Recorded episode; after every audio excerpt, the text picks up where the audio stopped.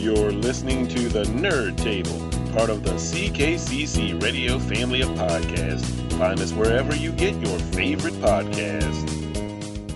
Hello again, friends, and welcome to another fun filled edition of The Nerd Table, your weekly dose of nerdy content here on CKCC Radio. As always, I am Chris, and I am joined by my good friend Eric, who I hope is having a much better day. I am having a way better day than I did this morning or last night, to be frank.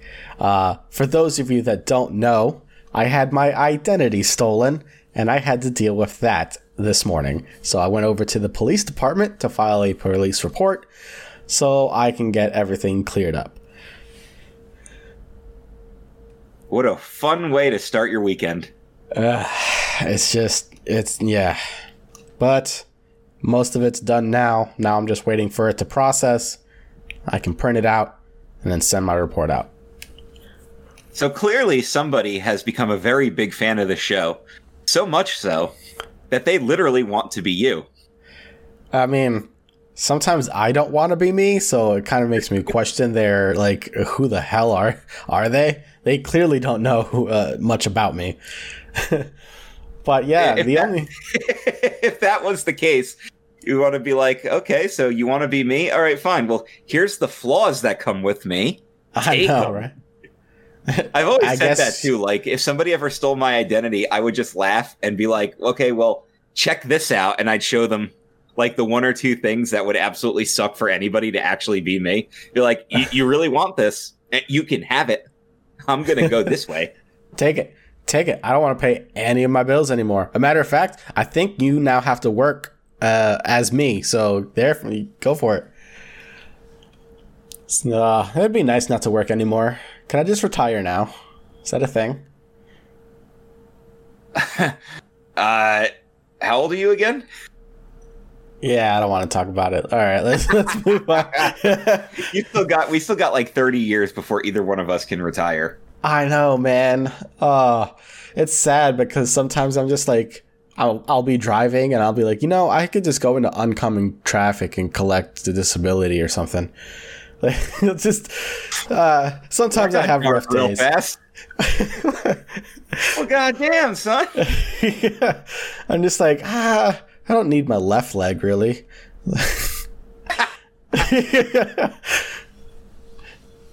Well, Uh, I've I've heard that you can I've heard you can live with just one kidney. So let's just go ahead and drink this beer. yeah. Well, I mean, if beer was gonna kill me, I'd be dead. Well, I suppose that's a potential possibility, depending on how much of it you drink.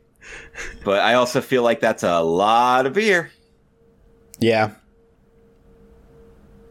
So yeah, so well, I'm glad you're having a better day, and let's hope this. Let's put this shit. Let's uh, put you in a better mood with this show, and talk about some some fun nerd stuff. And of course, the the big news coming out of CKCC Radio this week was uh, that Dan Peck and I over on Club Kayfabe Wrestle Talk are ending that show.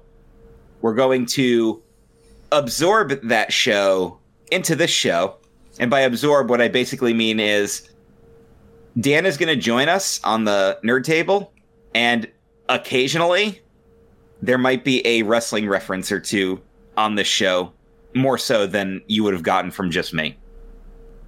That's basically it. Yeah, uh, we're going to become a three man booth. There is actually potential to become a four person booth, and uh, that's always been kind of what Eric and I talked about. Was actually when we originally were going to do this show, we originally discussed having a, a three person show. Yeah. We uh, I, I feel like it feels more natural with three people. Not that this doesn't feel natural. I like talking to you and whatnot, but you know, well, just you and I are the kings of bullshitting together. We always have been. That's like the thing that we've always done. right. And then Dan and I have always been good at bullshitting too because we've been podcasting for so long. So really, once you and him develop a rapport and become your own little like podcasting buddies, then it's just going to be. You know, the, the the funny part is when I first started doing the podcasting, we did it with my buddy Pat, and Dan was actually the stranger that I didn't know. And now he's one of my best friends and he's going to jump on this. And now he's the stranger you don't know, but maybe you guys will become best friends as a result. Yeah, I mean, we'll see. Stranger stranger things have happened. Yeah, I mean, Yeah. we both we both worked at Disney, which was probably strange in itself. Once people learn our true personalities and wonder how we didn't get fired. For real. I mean, I survived 13 years. 13 years with the company. You know, I've on, I only did six years of theme parking between Disney and Universal, but in reality, Universal does have most of the same rules Disney has. I want to know, and I'm still can, I'm still actually concerned about this because I did ten years in hospitality with hotels in there too. I don't know how I never said fuck in front of a guest. It never happened, Uh, and I actually don't know how it never happened. uh, you know, I, I. Oh, is there a story? there, there is a story. oh no! Um, so the height check over at Sum of All Thrills, uh, an attraction no longer exists. It was 48 inches, right? I think it was 48, the minimum, and then 52 if you wanted to go upside down. Well, Something like that. Yeah. Well, 48 inches is actually a pretty uh, industry standard. In fact, I think most rides, the only ride I ever saw that had a bigger restriction in those parks was uh, the Dueling Dragons coaster, because that was 51. right. Because I think Rock and Roller Coaster is also 48. Rock and Roller Coaster is 48. Right. So We- we're we just used to have used all this memorized because we had to know this stuff. Like, we had to know all the, because people would ask us, I, I would love when people would ask us these questions from other parks, like, Excuse me, can I ask you a question? Yes. What's the height restriction on the Rip Ride coaster at Universal Studios? Well, this is Epcot, first of all, but fortunately for you, I happen to know that. yeah. Yeah. Oh man. But like if you ask what the height requirement is for an attraction, there's one number. Not for Sum of All Thrills. There's two. And depending on like, you know, how tall you are, you get a certain card. Uh, it was purple for those who couldn't go upside down, and red for those who could. Uh, like th- this is stuff that I still remember. I haven't worked as like a- at soap for what You know, it's sad that I still seven, eight too. years. Oh my gosh. Anyway, so one day somebody who made it all the way to our pre-show. Now there there's points where we check your height throughout the the entire process, right? So Oh, we there's had one the at the entrance of the queue. We had the height Yeah. stick. We had the height stick. We we were told not to use the height stick at us like at some point just because you could lean it and then you know it'd be inaccurate. So we were told to use the uh, the solid foundation ones. But uh, so there was one at our pre-show, which is right before you go in for the pre-show. There's one on each platform right before you get on the ride, and there's one at the entrance. Well, the one where you get the cards is at our pre-show, and this kid was not tall enough to go upside down there. So we gave him a purple card, and uh, the father, father, mother, I'm pretty sure it was a father. Uh, I'm not sure. Anyway, one of the adults was just like, "No, he's tall enough. He's tall enough. He rides rock and roller coaster." And I'm just You know like, "Oh, what? Jesus, Not not to be a jerk and not to be a generalizing jerk here, but nine times out of ten, when I dealt with this situation myself, it was the father yeah, that was being It- pushy. it's I'm typically not. the father. I'm not making a, a statement about anything else, but from our experience, it was almost always the dad that was being pushy. Yeah. Yeah, pretty much. Um so he's just like, no, he made it out there, but not here. And now this was the around the time where we were adjusting the height stands for uh all the poles, at, least the one at pre-show, because it had recently gotten hit by an ECV. Uh, it's basically a giant electric wheelchair, and I, I'm not going to say anything, but for the most part, if you see somebody in an ECV, they're typically a little overweight, right? So they hit it with a lot of force. So just for shits and giggles, I took him back out to the entrance to measure him there. You know, And that's a whole as shit- episode in it. That's a Sure whole episode in itself, dude. It really ECV is. Stories. ECV stories. Oh, I almost got taken out so many times by these things. But so I go over there and I measure the kid, and, and this is in front of the kid, right? Like not in front of the father or anything, but he made it there, and I went, son of a bitch. And, and then I go back. I said it out loud. I didn't even dawn on me. I was I thought I thought it, but later the greeter was just like, Yeah, you cursed on stage. I was like, My bad. I'm sorry. I was stressed out. Because it was a pretty big ordeal. Like I wasn't the one who measured him there. I was the coordinator that day, so I got called out to deal with this situation. Uh, so now I feel like anytime I have to do something against what one of my cast members has already said, I feel like a complete ass. But I mean, at there's nothing like he made it. He clearly made it out there, and that's the one that didn't get hit by an ECV because it's actually in the queue and not like outside. The one they can't take out. The one they can't take out. So I know the that ECV was never in there, so that was Yeah, the good thing. they, they wouldn't fit in that line anyway. So I was like, okay. So I went ahead and told her, and you know, she was upset, but she understood, and the kid got to ride. But that that was my curse on stage moment. Well, it's not an f bomb, but it's still pretty funny. No, So but I, I said some stuff. I'm sorry, I said some stuff have a, backstage uh, that I'm oh, pretty yeah. sure you you could hear on stage.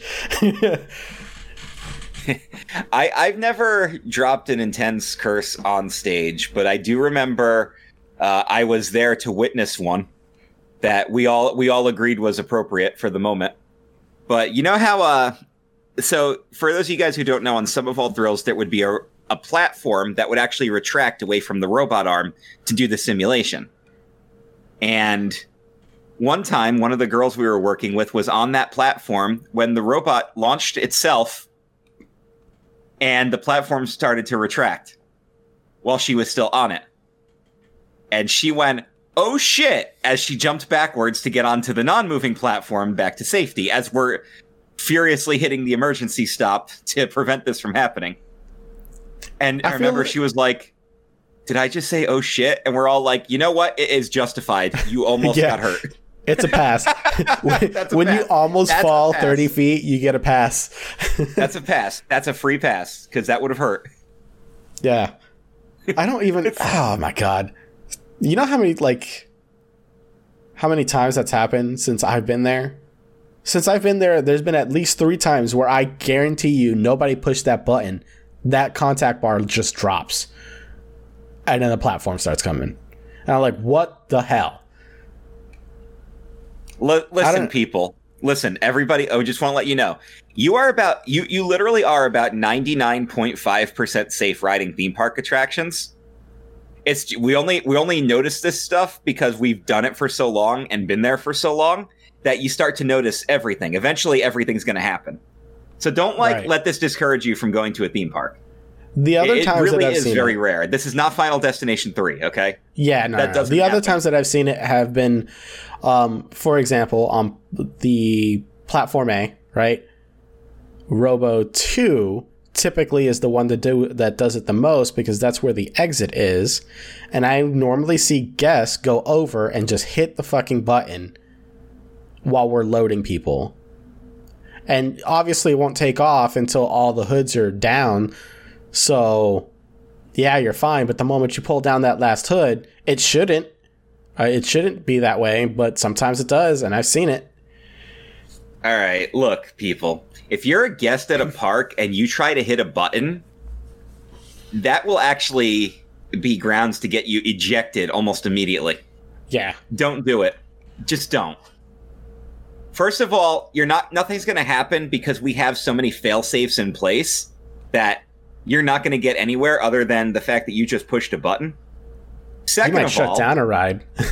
you might Yeah. shut down the ride then you guess what you don't get to ride it either because oh and never ev- and i'll tell this because if you're one of those people who thinks it's clever to pull the fire alarm at an attraction guess what's going to happen not only are we going to have to clear the building but you're not getting back on wherever you were this happened at harry potter somebody pulled the fire alarm and we had to clear the queue and the guests were so upset because we couldn't just load them back in line to where they were. And I'm like, we don't know who pulled it. Can you prove it wasn't you? Like, I'm sorry, but we can't. We have to follow emergency protocols. We have to treat it like it's a real situation. And I'm very sorry that you just waited two hours for a ride that you now may have to wait two hours again for. But maybe, maybe find that fellow guest and get mad at them because it wasn't our fault. Did I tell you about my actual fire? Ooh, a fire story, an actual fire story. Where An did this happen? actual happen? fire. I don't want to say, okay. but it was a theater in one of the parks. Um, well, I know which theaters you've worked at, so it's not that hard to narrow it down. Uh, correct, correct. But we actually had to stop a show and evacuate the theater for a small fire. Now we got it under control, right? We're not we're not firefighters, people. We're not supposed to turn out the fire, but if I can turn off the fire with using a, a you know a fire extinguisher, I'm gonna fucking do it. Anyway, so I was a coordinator that day, and I was like, all right, everybody out, pretty much, right? I said it a lot nicer than that. And this lady's like, I'm not moving till you tell me, like, what's going on. I'm like, it's an emergency. We're not supposed to tell people that, you know, the building's on fire because that could just set like people off in a panic. Uh, so this lady did not want to move. And I was just like, okay, you really want to know? I walked over, I grabbed the fire extinguisher, I pulled the pin, but I didn't spray it. I, I just pulled the pin. I'm like, I have to go take care of something. Can you please leave? And she's like, oh, okay. And, and that was how I got her out.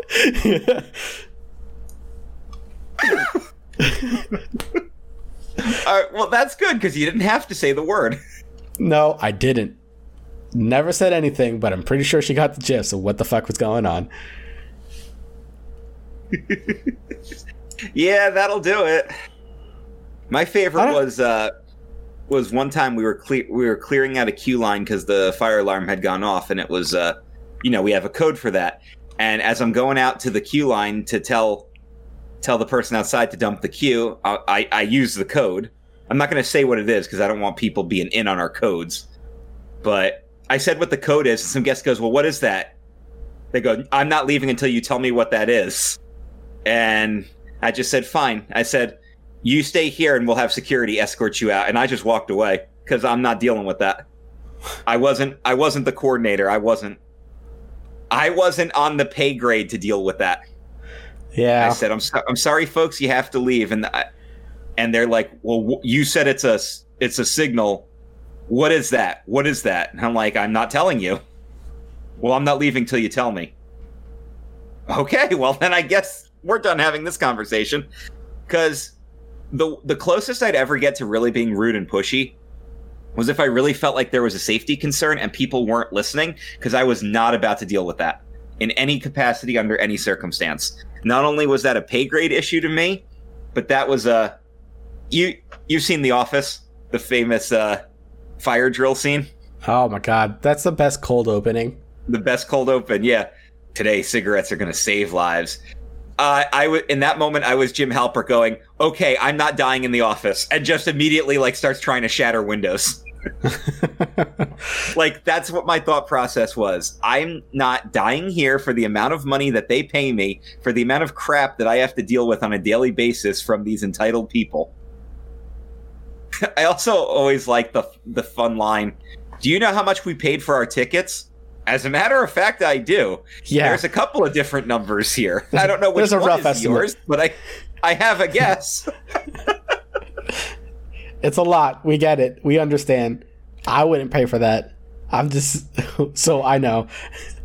But isn't thing like I feel like these guests genuinely thought at times that we were happy to see them miserable, and it's like no. I want you to be happy because if you're happy, then my job is 10 times easier. When Yeah. you're unhappy, then we're unhappy because that's just misery. I don't want Well- to be in your situation. Mine was a little bit more selfish. I wanted them to be happy because when they're happy, they're not bitching at me. Yes. That's- It- that- no, but that's true. Yeah, When you're- that's when you're happy, you're not bitching about anything. And if you are, then it's not justified. so I have a I have a pretty famous height check story. This did not happen to me, but this became legend at the ride it happened at. This happened at the Mummy roller coaster. And I heard this Oh. legend when I was working at it. Again, it's 48 inches to ride the Mummy. And at the time, the Mummy was the most popular ride in the park. Although I feel like it probably still is because it's it's one of the best coasters I've ever been on in my life. Yeah, I absolutely good. love that ride, and I I will go on that ride multiple times. Even like during a Halloween Horror Nights when I'm there to do the haunted houses, we'll still make time and go ride the Mummy. Right. Oh, for those of you who haven't been to Universal in a while, it's where the old King Kong attraction used to be, and there's actually a little statue of King Kong inside the ride, which is really cool. Mm-hmm. In fact, when I've been on the the ride path to clear it out at night, they've actually pointed out the trap door that he used to come out of because it's built into the foundation, so they couldn't get rid of the door, so they just sealed it. But you can still see it. And they're like, "Yep, that's the Kong door," and I'm like, "Oh, is he back there?" Parts, I Is there- guess, maybe. May- Maybe just a, just a gorilla skeleton, like like he died and they left him there. That's terrifying. He's gone to be with Harambe. so Uh, Yeah, this is a very famous story. So, one thing that we've always had to deal with at rides are people padding their kids' shoes to make them tall enough to ride. Or, in some cases, swapping shoes. Like the one time the kid was too small to ride Sum of All Thrills. And when the little girl came back, she was suddenly tall enough. And when we looked at the shoes, we realized she was wearing oversized sneakers. And the boy that was with her, her brother, was wearing the pink sparkly ballerina shoes that were clearly too small for him. And we are actually allowed to call guests out on that if we feel like that they've manipulated their shoes to jeopardize the kid's safety. We're allowed to still deny them the right to ride. That's actually something that's taught to us.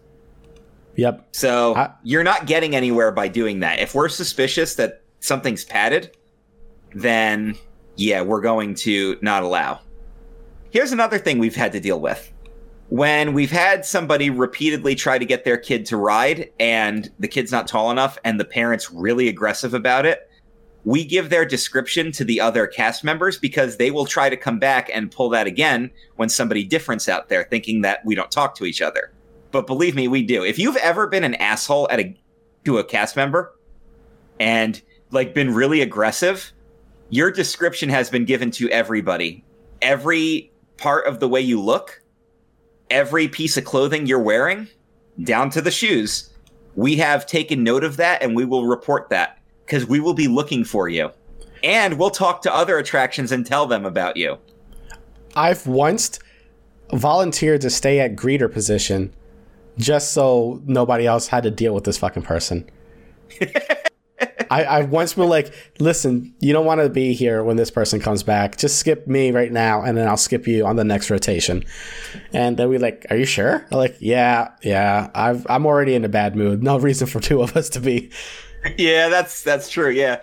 So this kid had come to the ride and was was not like one of those mm, quite maybe things. This was one of those situations where the kid was clearly not tall enough. You know, like a good piece of gap between the height bar and the kid's head.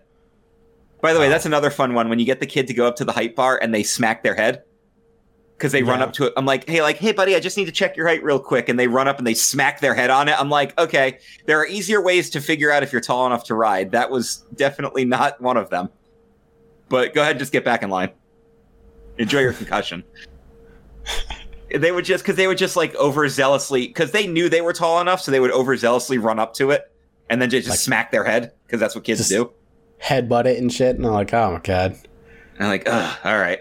So the, I remember, again, it was a dad, and I remember he was being really aggressive. I know that there was swearing. It got to the point where I think either a team leader or a manager or even a security guard had to get involved. So by at this point, everybody in the park knows who this family is, what they look like, what the kids look like, and all this other stuff. So people are on the lookout for him. Sure enough, he comes back with the kid. And I know a different greeter was outside at this point, but they were well prepared for this. And when they went to check the kid's height, all of a sudden the kid is clearly tall enough to ride, and they knew something was up right away. So they're talking to the dad about this. They're not letting him in line. Of course, he's fighting again. And here comes the team leader again. And I remember as the leader was talking to the dad, they noticed the kid was slowly starting to sink. Like the kid was was noticeably getting shorter as they were talking. And they looked down and saw something seeping out of the kid's shoes. The kid had on Crocs. And there was something coming out of the Crocs. You know how like Crocs have holes in the sides and everything? Yep. The dad went and bought ice cream sandwiches and stuffed them in the kid's shoe for the kid to stand on. And as they were talking, the ice cream was melting out the side of the kid's shoes. Oh man. People, And- man. My first reaction to that was if you're going to stuff the kid's shoes, why would you spend money on an ice cream sandwich? That's like $10 each in a theme park. You could have bought something way cheaper. Or like just gotten some free maps or something and balled them up and done it that way. That became a very legendary story that we've told for years because the person it happened to was still there when I was there. And they're like, let me tell you something that I never would have believed if I didn't witness it with my own eyes.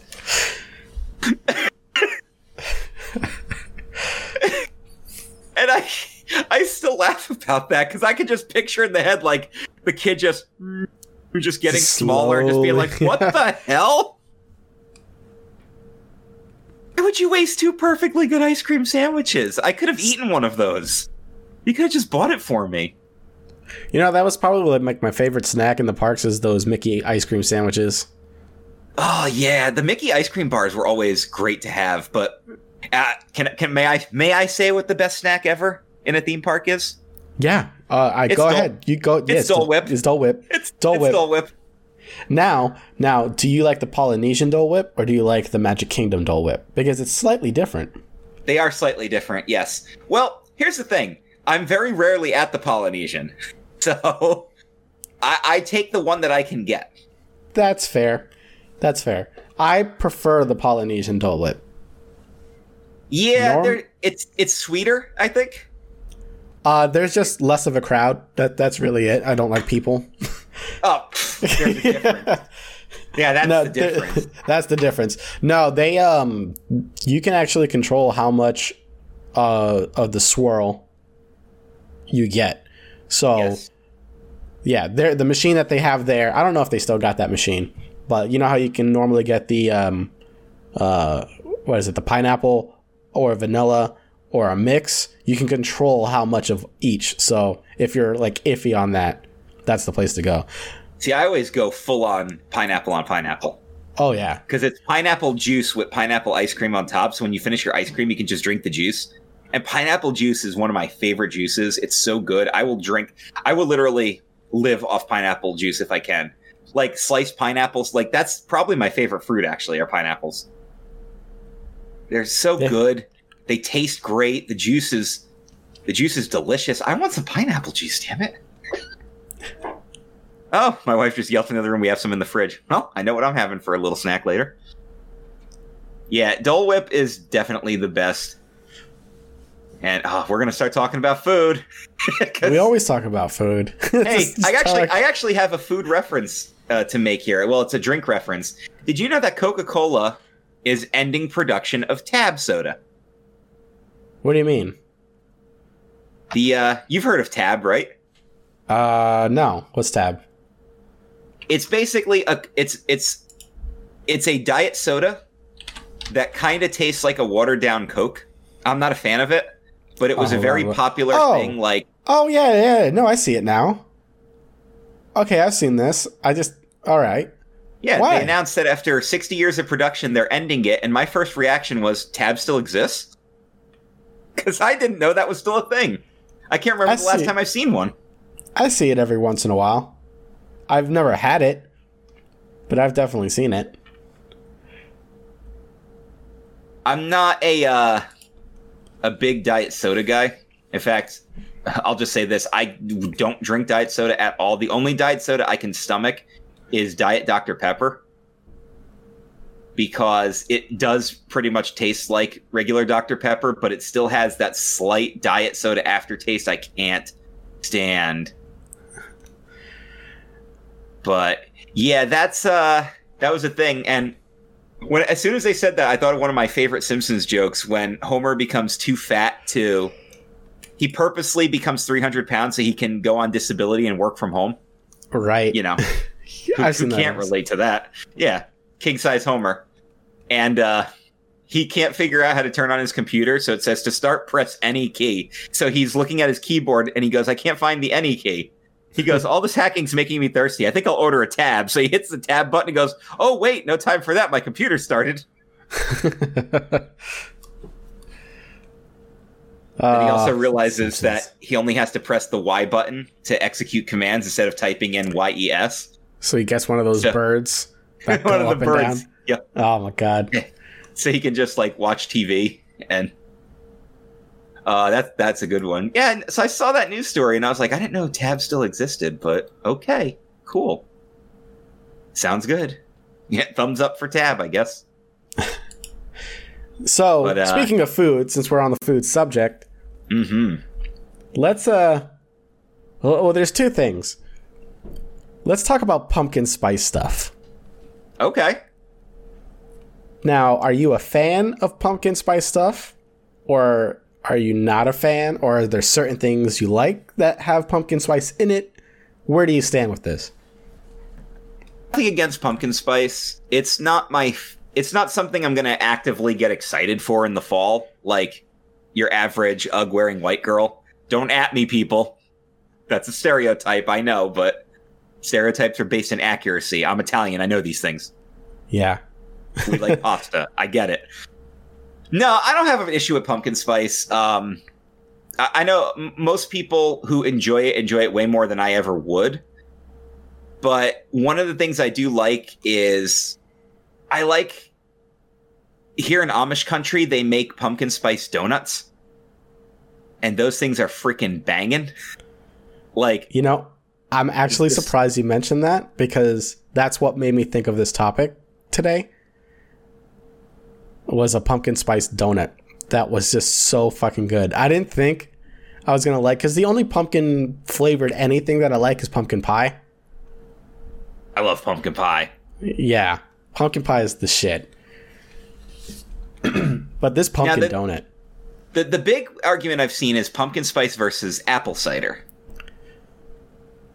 And I Uh, love apple flavored stuff, but I've never been an apple cider guy. I love. I, I you know, I if I had to pick between the two, I'm gonna say apple cider. Um, I like it. The first time that I had real apple cider was actually up here. Um, but I've had this uh, hot apple cider, which I'm I'm not sure if that's the the correct term for it, but it, you take that and you take whiskey and you mix it and you don't taste the whiskey anymore, and you boil it and you're supposed it's supposed to be when it's really cold out you sip uh, like drink that.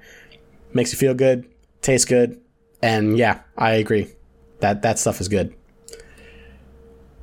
But pumpkin spice stuff no i'm not a big fan but i do like pumpkin pie and then that pumpkin donut. So now i'm on this thing where like i i was telling myself that i don't like pumpkin spice stuff for so long i found this fucking donut and now i'm just like well what else do i like? So i'm i'm like going to try pumpkin spice stuff this week and narrow down like do I just not like it in coffee because I know I don't like pumpkin spice coffee stuff. But now I need to try other I'm not a well, I'm not a coffee guy anyway. So I'm not gonna have a pumpkin spice latte pretty much ever. But if there's like a really sweet like pumpkin spice like like I, I've I know somebody tried something. It was like a. It didn't have a lot of coffee in it, but it had some kind of a pumpkin spice. Some kind of a pumpkin spice flavor to it, and it was a hot beverage. And I actually did try it, and I liked it, but I don't remember exactly what it was. It was at a. It was actually at the uh, the Rutter's gas station that we have here in Pennsylvania, which when when we have the Sheetz versus Wawa argument in Pennsylvania, occasionally somebody will come up and be like, "Well, what about Rutter's?" And everybody's like, "What the hell is Rutter's?" Because that's even more because like Sheetz is super regional to this area, so you guys aren't going to know what they are out there. And our Florida friends that are listening aren't going to know what those are. But like rutter's is even more regional. so you're really not going to know what that is. But that comes up and they actually have a they actually have like a a machine that has all these mixed stuff that comes in. And Um, every now and again I'll try I'll try one like in the middle of winter when I'm like I really want a hot beverage before I head into work because especially if I'm going to be driving that day and I've got to get in and out of the van to do my deliveries and just constantly go in and out from like a nice heated cab in the van to it is 10 degrees outside and I'm cold. And I'm going to want a nice hot beverage to indulge on. right. So I try different stuff. I. well, okay, uh, let me ask you this. Is there anything that you miss from Florida food wise? Publix subs. Pub subs. Oh my god, yeah, pub subs. That wasn't 100%. even. I didn't even need to think about that. As soon as Pub subs. food in Florida. That was the first thing I thought of. You know, we did that when we took our road trip down there last year. Like we we drove in, we got in in the morning, we took a nap, and then we're like, let's go do some shopping real quick at the publix so we can have some groceries for the week. And we're like, while we're here, we went, we got some sandwiches. Ah, those are so I good. miss publix subs more than anything because Florida doesn't really have exclusive regional food that like you can't find a version of up north Dole even if it's an inferior version. Okay, yes, but that's a theme park thing. That I mean that's true, but if you're talking about like strictly something from the Orlando area I miss, it would be publix subs. That's the one thing that I do miss more than anything. But now that I have discovered the greatness of Sheetz and their subs, it's not like publix subs are wait are just like lingering there in the distance. You know, I can actually put them out of my mind now. Right. You know, speaking of subs, last week I was driving by a place. Um, I was doing my rounds, just fixing this equipment, and I noticed a Quiznos, and I was like, "What the fuck? I haven't seen a Quiznos in forever." Oh yeah. Uh, the sign was still there, and I was like, "I'm going to get Quiznos today," and I managed to get into this abandoned fucking shopping strip, and it just to realize that it's it is closed. Uh, They just never took the fucking sign down. I was so mad, kind of man. depressing. I was just like, uh, all these detours. I'm just like, I saw it. I saw the sign. Does Quiznos still exist? No, I think they're done. I think they're like that company's bankrupt. Oh, I can never tell if it's one of those deals like Kmart where they're gone, but they're also not gone because there's still a couple of them lingering around. Like we still have a Kmart here in Lancaster that is still Right. operating.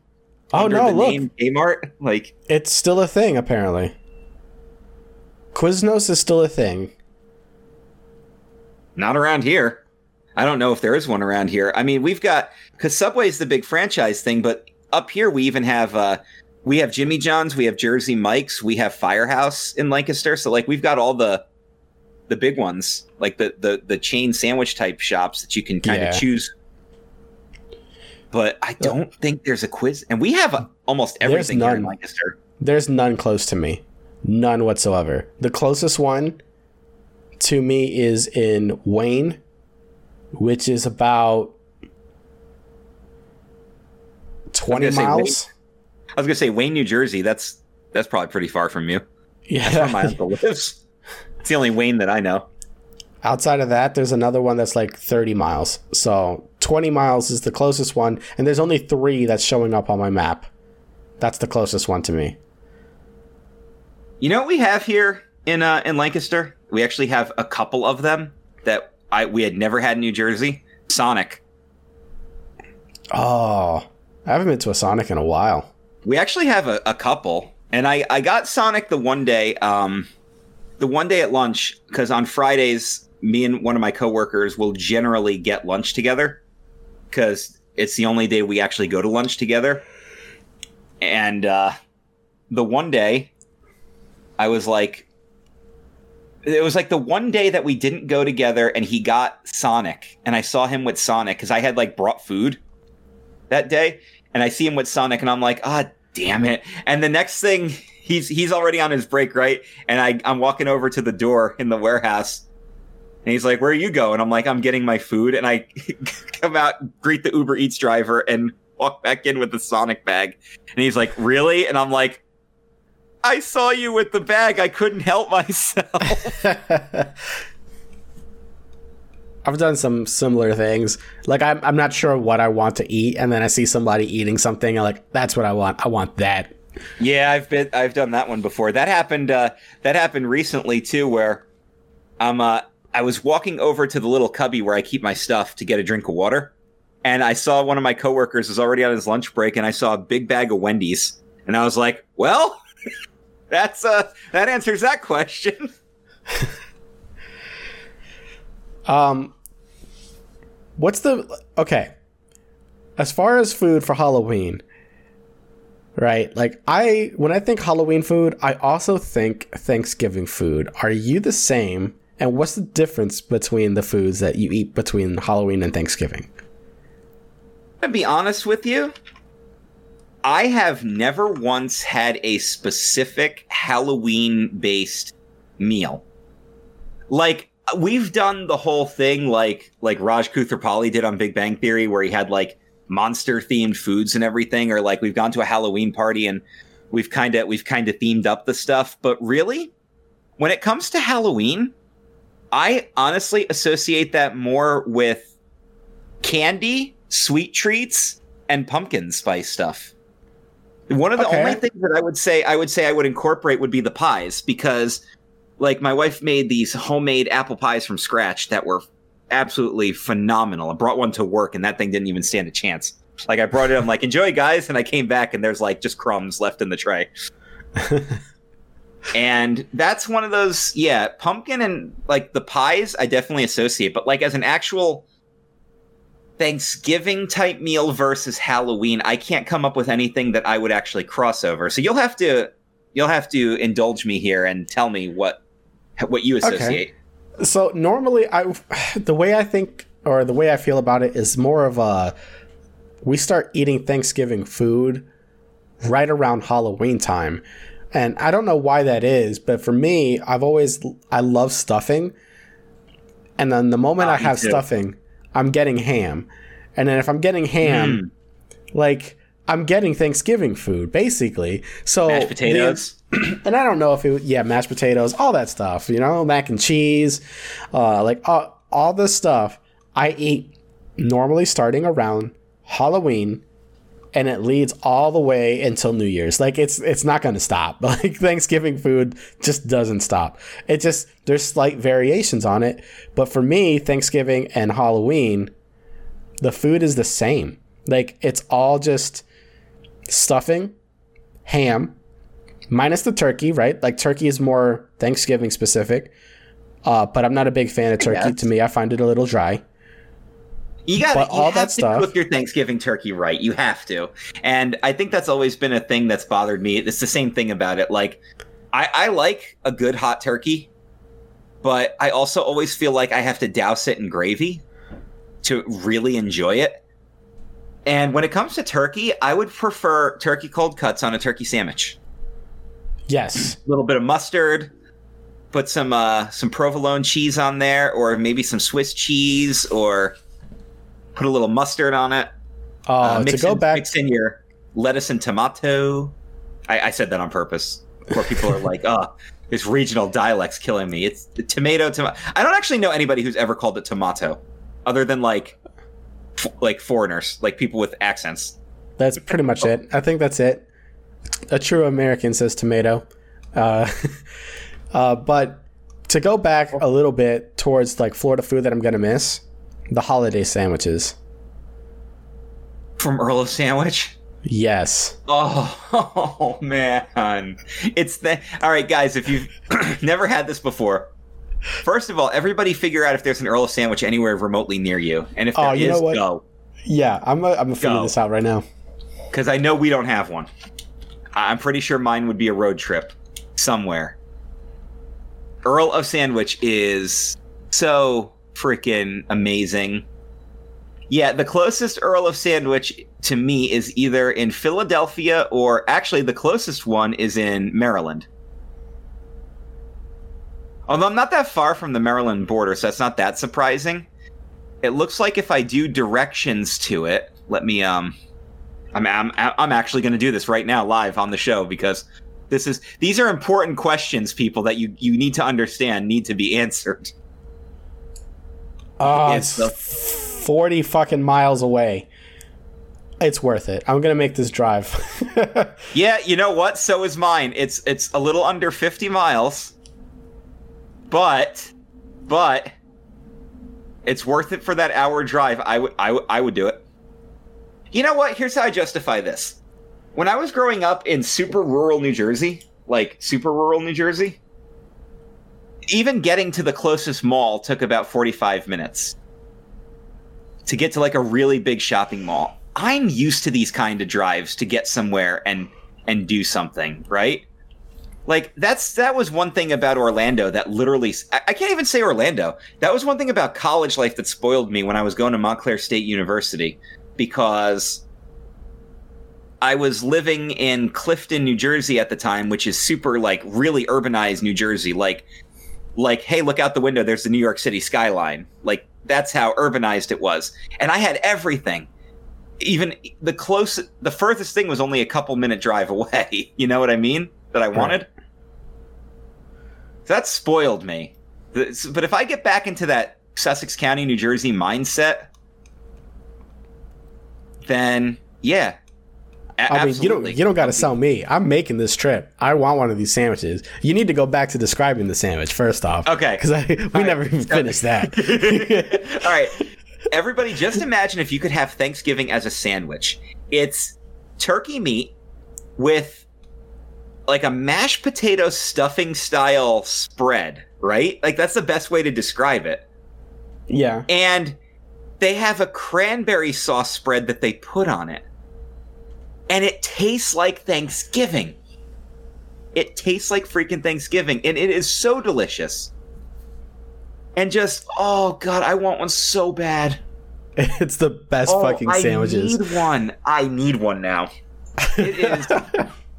it's called the holiday sandwich, and they bust it out in time for the Thanksgiving holiday, and they run that thing all the way through Christmas. And it's just the best thing ever. And why It's- is the Earl of Sandwich in Maryland closed on a Saturday? I am upset with this right now. Are they closed today? No, I didn't. Yeah, look. mine is. Mine is. It says closed today. That you better be closed because of COVID and not because it's the weekend. That is your only excuse right now. Oh, mine says permanently closed. No. What the shit? Yeah, I might have to just uh review this real quick. It says closed today. No, it's open every other day but Saturday. What the hell? It's it's the anti uh anti Chick Fil A. Dude, the next the next closest one is in Philly. Yeah, well, Fuck, dude, I had to go all the, all the way to Philadelphia for a fucking sandwich. well, you'll pass me on the way, so make sure you say hi. All right, let's see how long it would take me to get there. Can you imagine traveling just to get an Earl sandwich? I'd fucking do it. It's that good. You know what? So would I. But you know I'm a traveling aficionado, right? Like that's something we've discussed before. Yeah. Do you know what my my big traveling bucket list item is? Like the number one bucket list item? No, And it's actually an achievable goal. I want to visit all 50 states. That's that's my number one traveling bucket list item is I want to have visited all 50 states and say that I've been to all 50 states. And I've been to 30 as we record this. So uh, so this is a very achievable goal for me. I got 20 to go. Do you how many states have you been to? Uh on purpose. I mean, I mean, well, yeah. There, there's a couple I've been to because I was forced to go there. Okay, well, if we're, I've obviously Florida, Georgia, Right. Alabama, but we're driving through because I drove from Florida to to Michigan, right. Obviously. Right? So we made a little detour towards Alabama, then we headed up to Tennessee, Kentucky, Indiana, Ohio, Illinois, Michigan. I've been to Jersey. I've been to New York. You grew up in New York. Well, you were born in New York. Yeah, I've been to Ohio. Yeah, I'm actually missing that one on my list. That's that's uh I'm I'm checking that one off in December. It's funny because it's a state that borders Pennsylvania and I've never been to it. And I want to say that's it. That- That's all the states that I've been to. Okay. Do you have any any specific stories from any of them?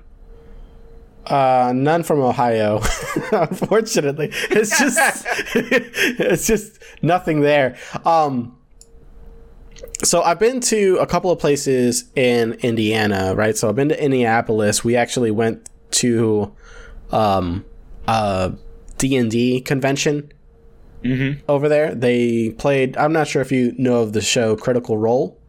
Yes. Okay, so See, they this had is something that when when Dan joins the the nerd table, you and him are going to have all these conversations because he's a big D and D'er, okay. way bigger than me. so yeah, they they held a um a show there, so we went and checked that out. Uh, outside of me like working, because I also go to Indiana for a lot for work. Uh, I've been to Fort Wayne. I've been to Elkhart. I've been to South Bend. Over to uh, uh, shit. What's that? Notre Dame. Is that the college? Notre that's there? Dame. Yep. Yeah. So we we we take care of a lot of their machines there, um, and then El- Elkhart is like right next to it. So, uh, let's see. As far as Illinois, I've been to Chicago. Uh, I was there for the Star Wars convention. Oh, that had to be cool. Yeah, it was fucking awesome. And then we could never afford to go there again. it was pretty, uh, yeah. Um, and then obviously Michigan is where I live now, so nothing too important. Ohio, I kind of want to say that we. I've been to Toledo a lot because it's like right there. You know, it's like right at the border. Yeah, yeah. Um, my job Like, I'm looking at there. a but- map of the United States right now, and I can see Toledo is almost yeah. Toledo's not that far from Detroit. No, it's not. It might as well just be part of Michigan. We can probably absorb it because that's probably the, like, but like that's why I never do anything in Ohio because it's literally one. I, I want to say it's like a street light away, and then bam, I'm back in, in Michigan. Uh, New York. I mean, I did a lot of stuff in Long Island. My brother lived in Manhattan. I went to Central Park a lot as a, but this was all when I was a kid, so I don't remember too much of it. And the same as far as Jersey, we have a family that lives in Jersey. So I just kind of went there to say hi basically. Georgia, we um at the time when I was trying to like be a, a film person, there was a uh, film festival. I'm trying to remember the the college that was that we went to. Anyway, we stayed in Atlanta, and there's a college that was there that was holding a film festival, and one of our films, uh, one of my friends' films, won in Florida. So uh, since we took part of it, or took part in helping it, we were invited. So we went up there for that film festival. That was pretty cool.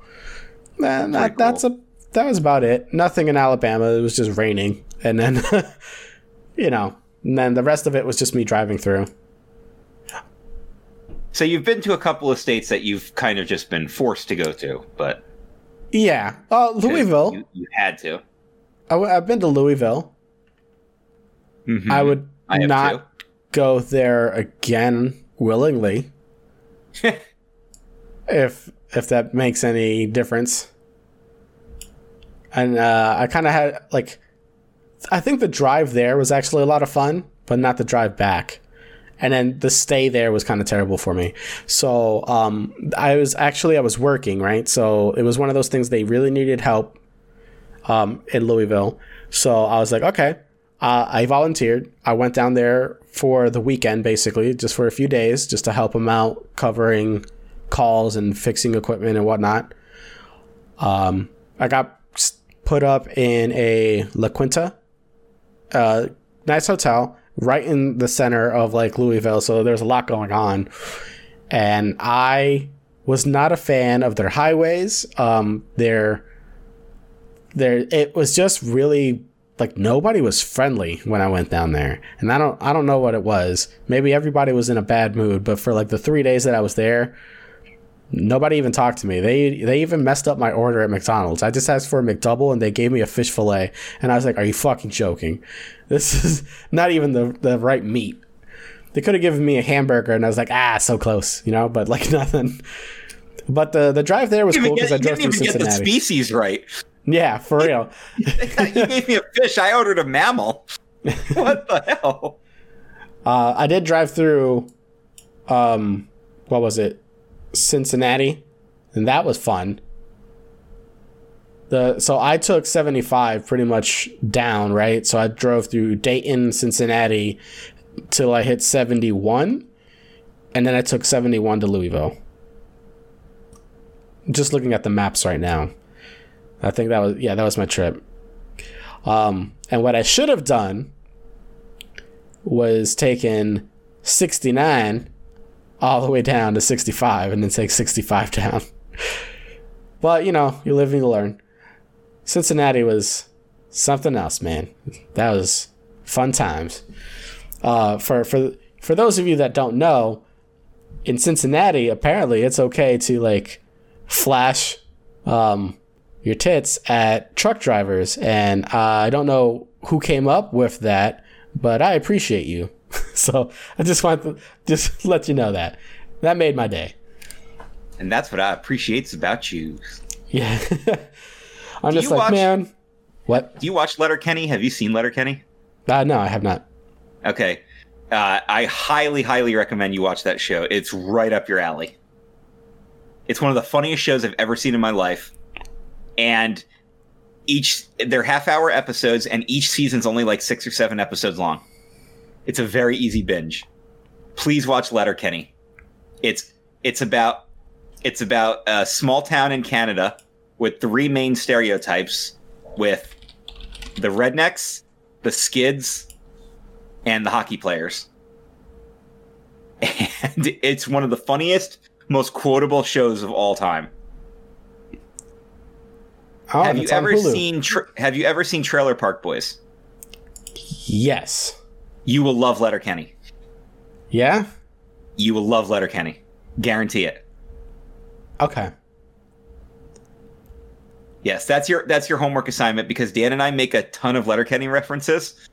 So if you if you end up having that watched, like if you actually uh Hey, it's on Hulu, so I can probably do it. It's on Hulu. You can watch it, and a lot of the episodes end with uh with a with a holiday special.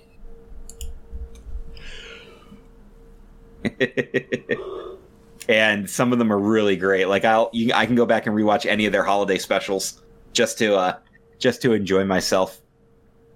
Every holiday episode is really good, so I I really recommend you watch the show, dude. I think you will love it. I mean, it looks it looks good. I've just never heard of it before. How'd you find it? Uh, recommendation from some coworkers, and it actually originated as a YouTube series. They were doing something called Letterkenny Problems, and it was just like these little two minute shorts where the actors, most of the same actors too, would uh would just have like a stereotype thing, like the the main actor who plays Wayne, the toughest man in Letterkenny, and the actor who plays Daryl. And I I don't always remember the actors' names now because it's been a while since I watched it. But uh, in the in the shorts, he has two sisters, and the two hockey players show up with the sisters, and it's like a whole thing of them just throwing dialogue at each other, and it's very uh very it's very like rednecky and very uh a lot of like weird hockey lingo that they throw at each other, but the whole point of the show is to remind you that just because somebody's redneck or, or, rural or whatever, they can still be a very intelligent person. So they always speak with like really big words and they have deep intellectual conversations, but they do it in a very rednecky way. It's really funny. And the hockey players, the two main hockey players, Riley and Jonesy, are like these two bros that are so super codependent on each other that all they do is like finish each other's sentences and are never ever seen apart. And they do a storyline where they actually are apart, and the whole time that all they're doing is talking about missing the other one. and then they have the skids, the uh, the kids who dress all in black, who live in the mom's basement, and half the time they're on some kind of drugs. It's really, really funny show. And like I said, it's a very easy binge. It's super quotable. Uh, always throwing quotes out there. All right. And- yeah. Yeah, please watch that. Yeah, so, and I, I have been to Canada, but yeah, the the big goal for me was to visit all 50 states. I've got 30 under my belt. I've got 20 to go, and I've actually got plans of how I would see the remaining states. Sh- should we do the map? Would people care if we do the map? Because I've always been really fascinated by traveling stories, and I'd love to hear other people's traveling stories too about where they've been. And maybe somebody listening to this can either laugh at why I've been to a state or uh, recommend why a state that I haven't been to and what to do there.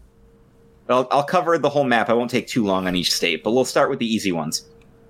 Born and raised in New Jersey, been to New York tons of times. Not just New York City, but also the fact that my town that I grew up in borders New York State. That's how far north we are. So we would commonly just go into New York State just for my dad to go to the butcher shop for all the deer that he that he got that year. Or uh, that's where I did my my Eagle Scout project. Was we built benches for a walking trail that was in New York State. So been to New York plenty of times. When it's a 15 minute drive down the road, obviously you're going to be there. I now currently live in Pennsylvania, but of course been to Pennsylvania countless times growing up here. So those those states are easy to cover. Uh, I've done the entire New England run. I've actually done wrestling shows in Connecticut and Rhode Island. So I can even say I've worked there before.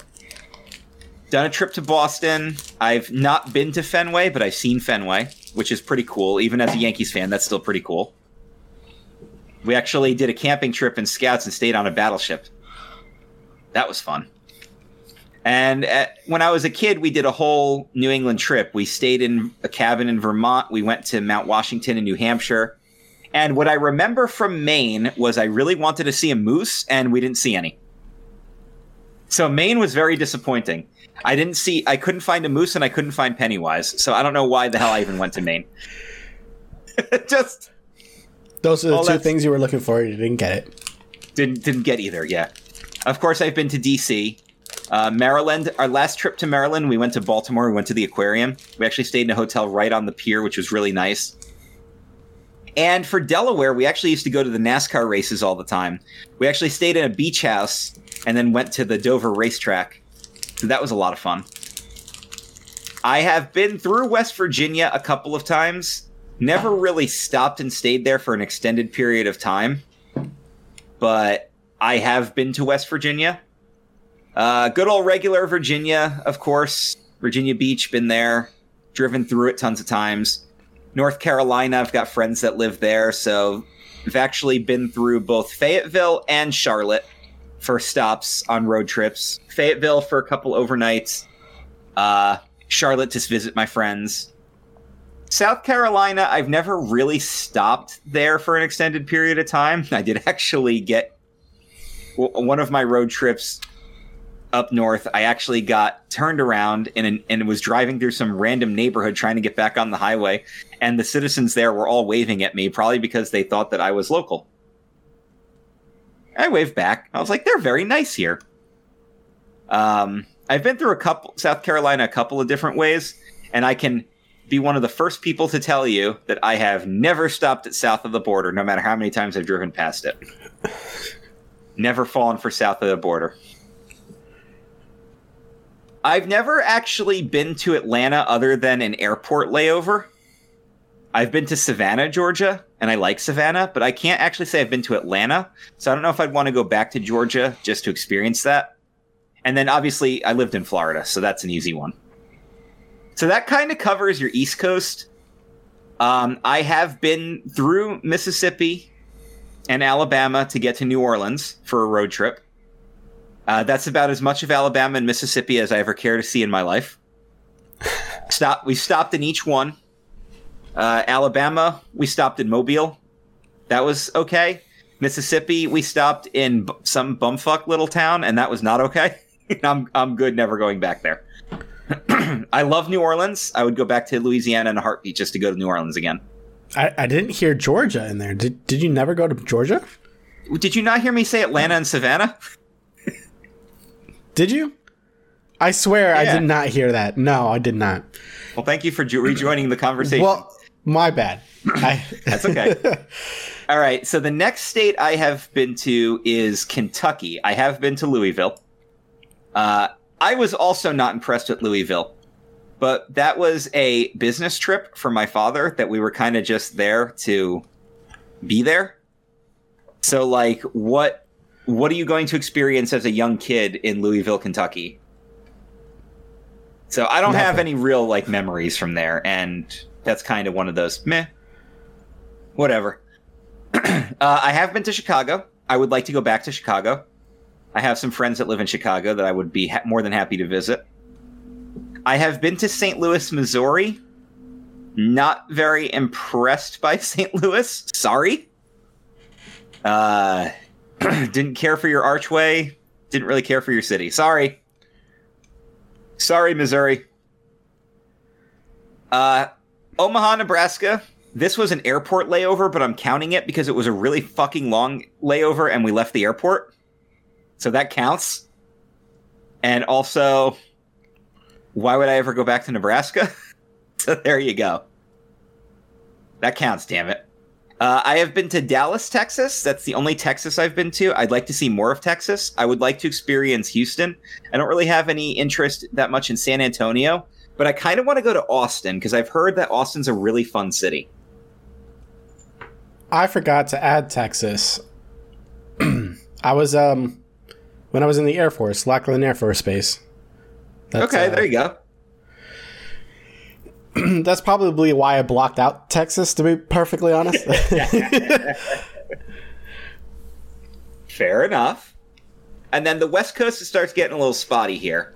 Um, I have been to Colorado multiple times. I love Denver. Uh, been we've we've done an entire Colorado vacation one time. We did Denver, Colorado Springs, all that stuff, Aspen. And then my next time I went to Colorado, we flew into Denver, did some exploring, and then we took a bus down to New Mexico to go on a high adventure hiking trip.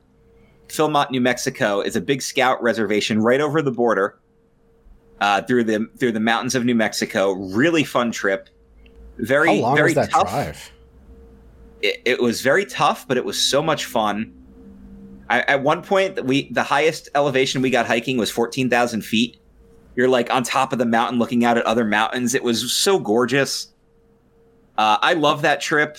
Even though the hiking part was hard, I have very fond memories of it. It's uh, what were you gonna You, say? you you you said you drove from from Colorado to New Mexico. How long how long did that take? It was a bus trip, and it was long enough to watch a couple of feature length movies on it. So I don't remember the exact distance, but Okay. I do. I do remember we watched a couple of movies on the bus, and we had time to watch those movies. So uh, we passed these huge cattle ranches out in Colorado. I should say cattle; they were actually buffalo ranches. Just miles of fenced-in open plain with buffalo roaming them like crazy. And it turned out that like a 20-mile stretch was owned by Ted Turner. really cool, though. Colorado. I love Colorado. I would actually live out there. That's like the only state out west that I would live in. But I loved my New Mexico trip. So the Philmont Scout Reservation is next to a town called Cimarron. It's this little tiny town, right? It's probably got a census population of 400. It literally has three streets, right? But it's famous because the hotel where Billy the Kid got shot is there. So there's some Old West history out there, too. Huh. But what I remember about Cimarron, New Mexico is they had one of the best mom and pop taco stands ever. Those are some banging ass tacos they make out there.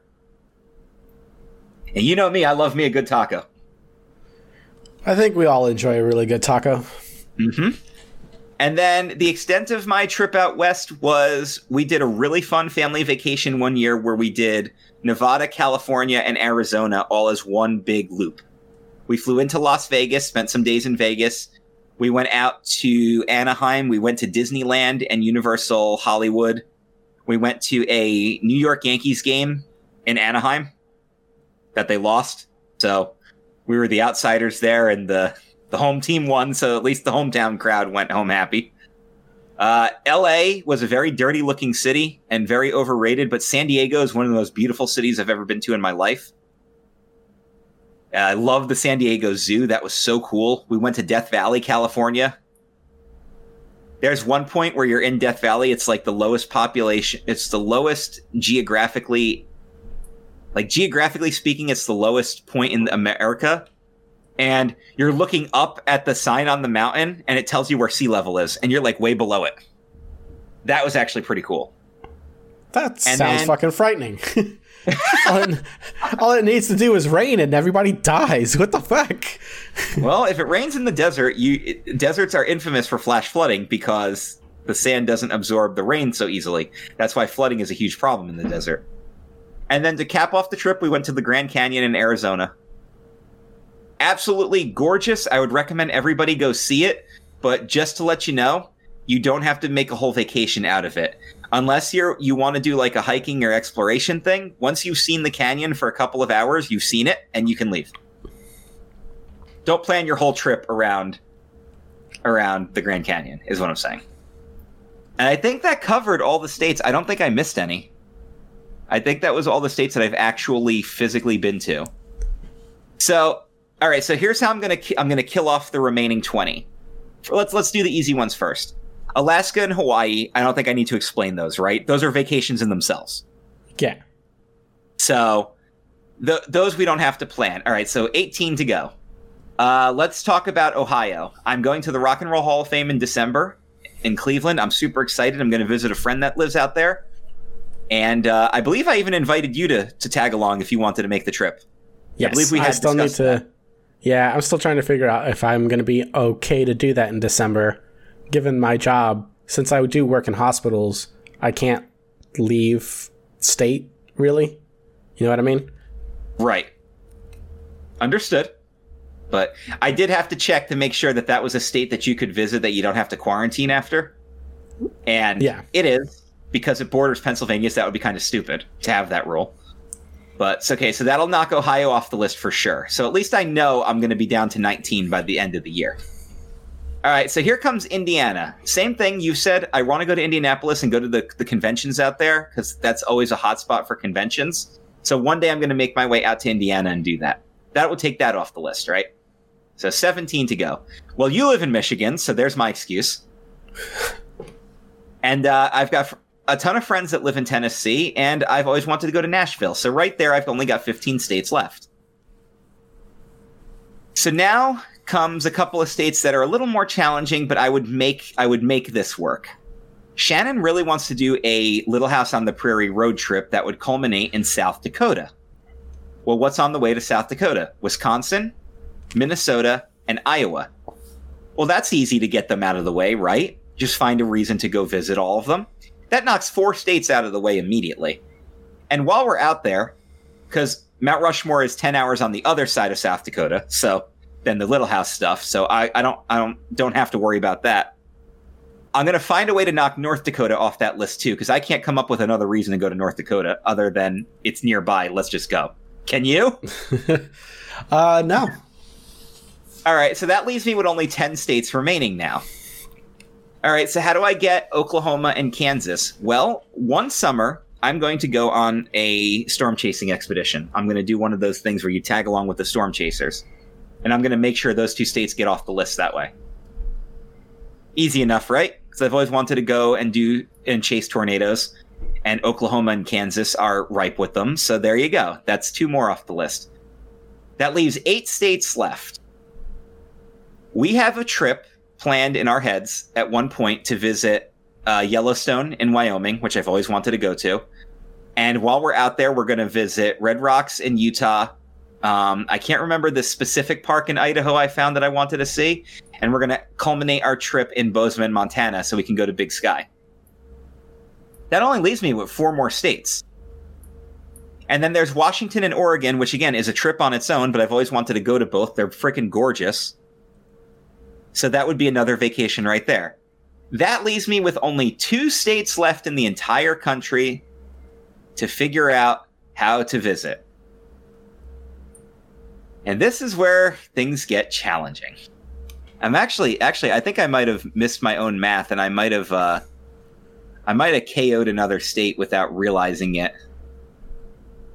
Was it Yeah. Alabama? I'm just kidding. No, I've been to Alabama. Nah, no, no. I'm only missing one state now.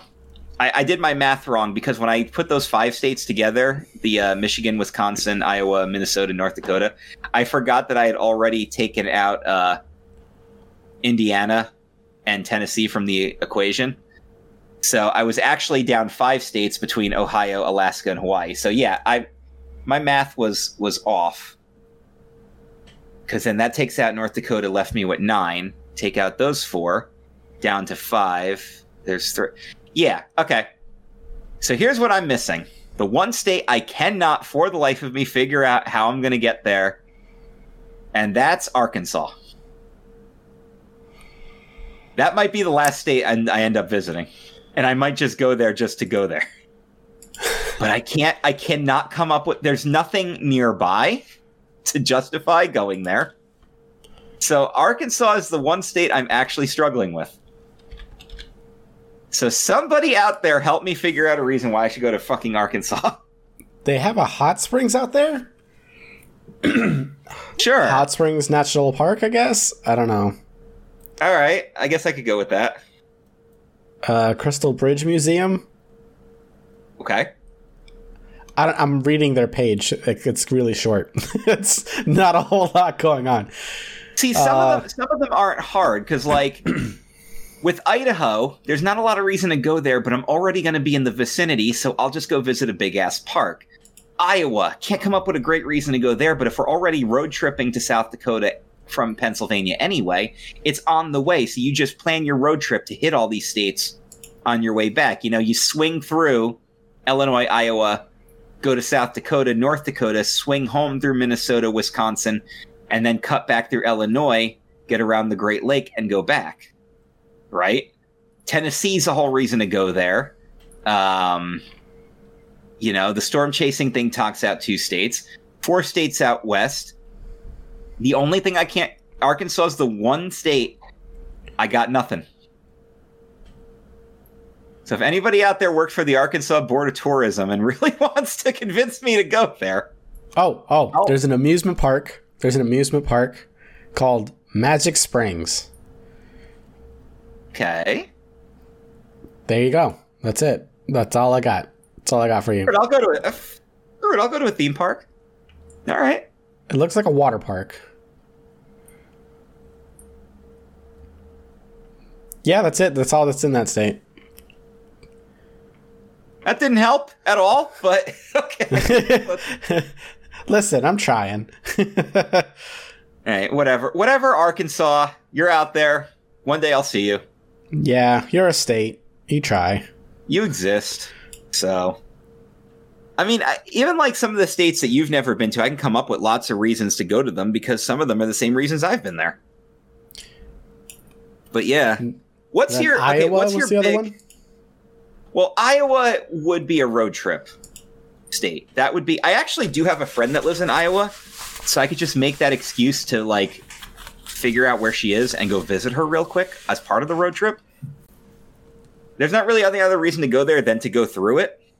But uh my father told me a great story about Iowa though, because he always would go on uh when he would go on business trips out to that part of the country.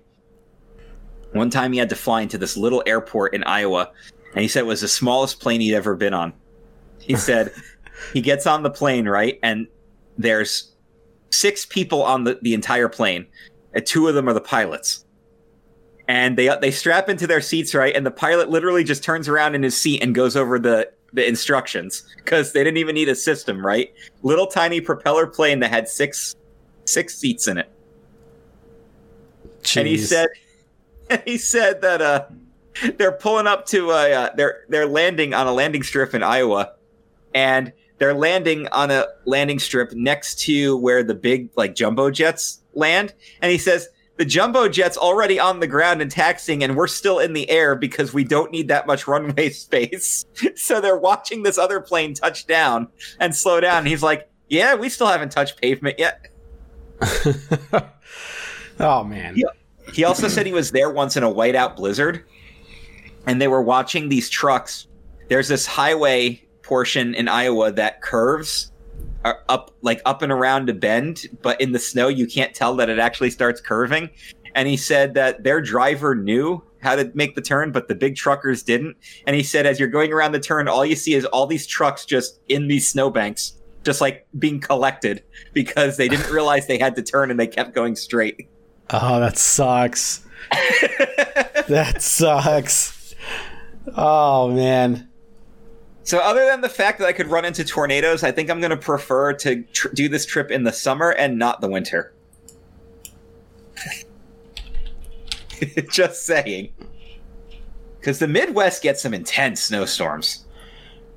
Uh, yeah. I mean, I came up apparently on one of the coldest winters ever, and um, there was ice pretty much all the way till fucking May, dude. Yep. I was I was like, oh, I fucked up. I went too far north. I need to go down a little bit when I first got up here. But then, Yeah, like and you know, Snow's no joke where you are because you get lake effects now. yeah. But now it's fine. Like I woke up this morning, it was like thirty something. Don't get me wrong, that that's cold. But now it's in the fifties. I think. Let's see. Where the hell's my phone? I can't find my phone, but it's not that cold. Dude, I'm, We you were, know, uh, 50, 50 in Florida, I would have been freezing my ass off though. you know why I realize this? Because in Florida, it's still humid, even when Yeah. it's cold.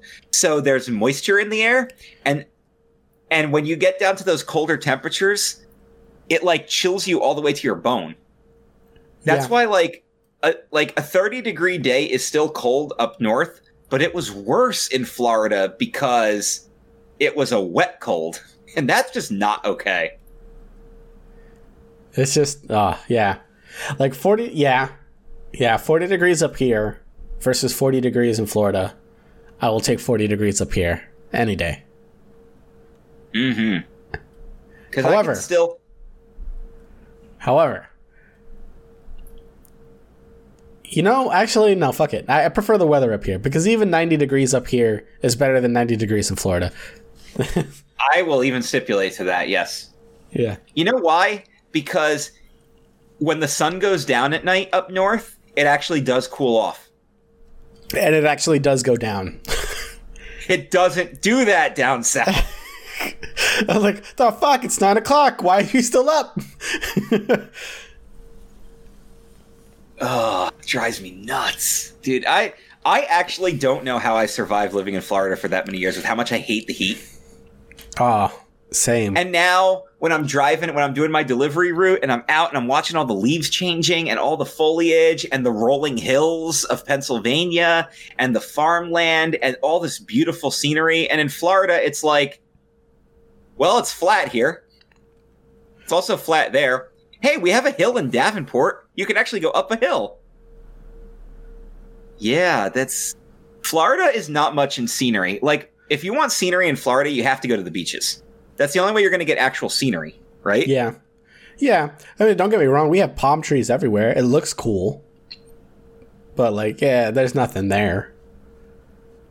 Outside of outside of the parks, right? So, if you took away Disney and Universal, there's no reason to visit Florida except to go to like Miami.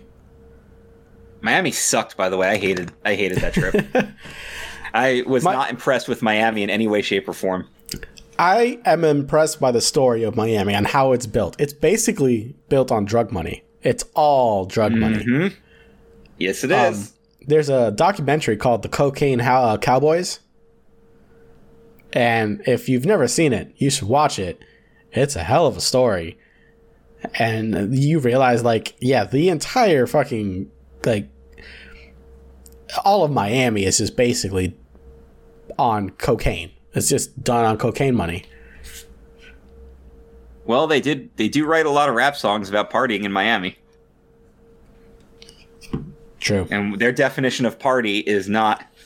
It's not the balloon and streamers type party. You've heard about like the two stereotypes of guys that like to party: beer and girls, and coke and hookers. You ever heard that before? No. It's, a, it's actually a Tucker Max theory, but I, I tend to believe it's true. There are two types of guys that party. Beer and girls guys are the ones who party to have fun, to socialize, right? Coke and hookers guys are the ones that party to escape reality. Because they're down on themselves. They hate their life. They hate their job. So when they go to a party, they do destructive stuff to escape from reality. Whereas beer and girls guys will always party so that they can socialize, meet people, have a good time. It's the two stereotypicals of people that party. Is that and not then the there's truth, Charlie though? Sheen. Yeah, it is. Charlie Sheen is the iconic cook and hokers guy. I think I said cook and hokers because I got so excited about mentioning Charlie Sheen. So fired Charlie up, Sheen. yeah. Oh my gosh.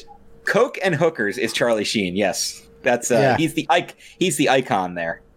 The mascot, as as some would would say. Um, yeah, got that tiger blood. By the way, I'm going to throw this out here. Every single person I have ever known who used the hashtag winning thing after Charlie Sheen made that a thing used it in the wrong context, and you're all so stupid for using it in the first place. Hashtag winning was never to actually talk about something good. Hashtag winning was bragging about something that you should not have been bragging about. He did it as a way to brag about all the fucking drugs he did. And people are like, yes, I completed my homework assignment. Hashtag winning. No, you dumbass. That's not the context. I got into my fifth car accident this week. Hashtag, winning. Hashtag winning. no, no, actually, for that context, that would be I survived my fifth car accident. No, you're not winning at all. Damn it. Nobody used it in the right context ever, and that drove me nuts. I'm like, do you guys understand what kind of person this is? I just pirated five albums. Or Hashtag winning. yeah. Yeah. Huh. Uh well, I well, I OD'd last night, but I didn't die. Hashtag winning. like, good God, I don't understand how people always would just mess up that context. And you know what it was? Because they thought it was cute and funny, and they thought they were being funny, so they just went for it. It was like how everybody misquoted Dave Chappelle for how long after he did the Rick James skit. They would just go, "Yeah, I'm Rick James, bitch." I'm like, "Where's the context?" You're just throwing a line out there. speaking of speaking of context, uh, and other other stuff that we've been discussing. So I totally did not do plugs this week, and I apologize to all the other great programs, but I did want to give a couple of quick shout outs here. Um, Jeff Trelowitz just did a really fun ranking tracks episode. He where he talked about his favorite Halloween playlist songs. And then he did a bonus tribute episode for Eddie Van Halen after he passed away. Both are available now on CKCC Radio. His uh, part two interview with Dustin Pari from Ghost Hunters will be up soon as the next Real Paranormal Talk. Check out part one if you haven't. And thank you guys for the awesome feedback on that episode with him. We got a lot of positive feedback. People want Jeff to come back and hear more of his story, so we're going to make that happen. Um, no new content this week thus far from J Bunny's Music Hub, Bored to Death, or Race Nerd, but keep your eyes open for that stuff. And of course, check out our partner shows, the Blake and Sal Show, making lots of strides out there. Uh, they're also on IMDb, and the United We Fan podcast with Mark and Brian, which will feature special guest me talking about Simpsons Halloween episodes this coming week. You guys can check that out. But I want to give a special shout out to our friend Adrian Cotton, friend of the show. He does the Motivational Moose podcast. His voice is the one you guys hear uh, before and after each and every episode. He recorded the intro for us. Uh, he's the one. He's got a sponsorship deal with his travel company that we're going to start doing here on the Nerd Table. And by the way, speaking of traveling, if you guys are traveling anytime soon and want to plan your stuff, EC Travel is going to be the way to go. We'll have details for you coming up here. You guys can get in touch with him. He'll help you plan that trip, and might even have some uh, get you some Cooper coupons, coupons as they say, vouchers and things like that to uh, to get I, I don't want to say what the free stuff is because then I don't want that stuff to not come true. But he's told me, and they're actually pretty damn good free stuff that you can get with your travel packages. But Mr. Cotton here wants to provide us feedback on the show because he's absolutely loving our podcast. And he actually wrote me an email, our first email that you guys can, by the way, send to the nerd table pod at gmail.com. So please send us those emails because we'll read them on the show. But he sent me an, an email. I hope it's I'm life read- advice. yeah, by the way, Eric wants life advice. So it's actually a follow up to our Halloween episode that we did a few weeks ago. Okay. Uh, he so here's what here's what Adrian writes. I've been meaning to write in because I've got some feedback from the Halloween episode.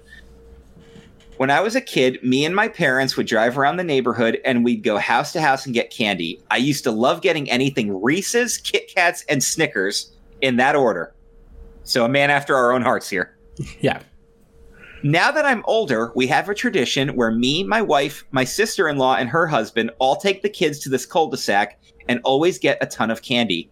What's cool is that almost all of the houses are in on the Halloween fun. Some families even group together and have the kids meet at one central house.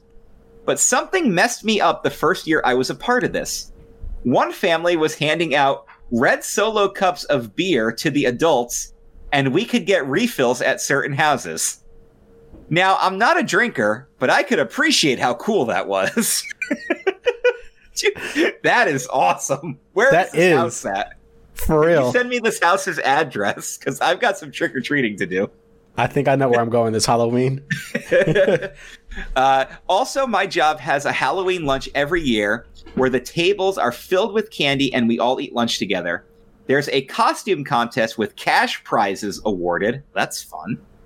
The first year I entered, I won first prize for my costume. I put on some baggy clothes, a backwards cap, a gold chain, and candy all over my clothes and was a candy rapper. I even performed a rap that had the whole cafeteria rockin'. Everyone was so into it that multiple people told me if you hadn't won, we were going to riot. And that is Adrian's email. That's freaking awesome. A candy Wow. rapper. I Candy that's- rapper. The solo cup got me. That's that's a that? brilliant idea. Oh What my a cool god. house. We would not be driving from place to place, that's for sure. But like, yeah. Well, I I think that's part of the thing, right? Is like they uh they parked and the kids all just kind of went along and did everything. True. But eventually you gotta was- drive home. Yeah, well, well, well. Guess what, little Timmy and Tommy? You're gonna learn how to drive tonight. Happy Halloween! That's the Daddy's trick. Gonna, Daddy's gonna sleep one off in the back seat. That was one of those uh, one of those funny jokes about from Big Bang Theory. I always liked where he's like, "Yeah, my dad got in trouble because he wouldn't he he let his ten year old take the wheel while he nodded one off he slept one off in the back seat, and we got a ticket for it." Dang. That's what I always loved about the Big Bang Theory was that like Sheldon's this super genius, but he grew up with like that super loving mother, the mother that Leonard always wanted and didn't have because he had the super scientific mother, which is the the mother that Sheldon always wanted. And then like Sheldon's dad was super stereotypical alcoholic southern type guy who was overweight and like his brother and sister were dumb teenagers, but he was the prodigy. It's actually it's actually kind of cool. The, the backstories and everything. I love that show. I'm actually to get back into my writing, and I'm to the next blog I'm to pen is uh, I, I came up with my list of top ten characters from The Big Bang Theory that were supporting characters. So none of the main cast, right? Leonard, Sheldon, Howard, Raj, Penny, Bernadette, Amy, take them out of the equation, and even the other characters that got eventually uh, promoted to main cast at some point.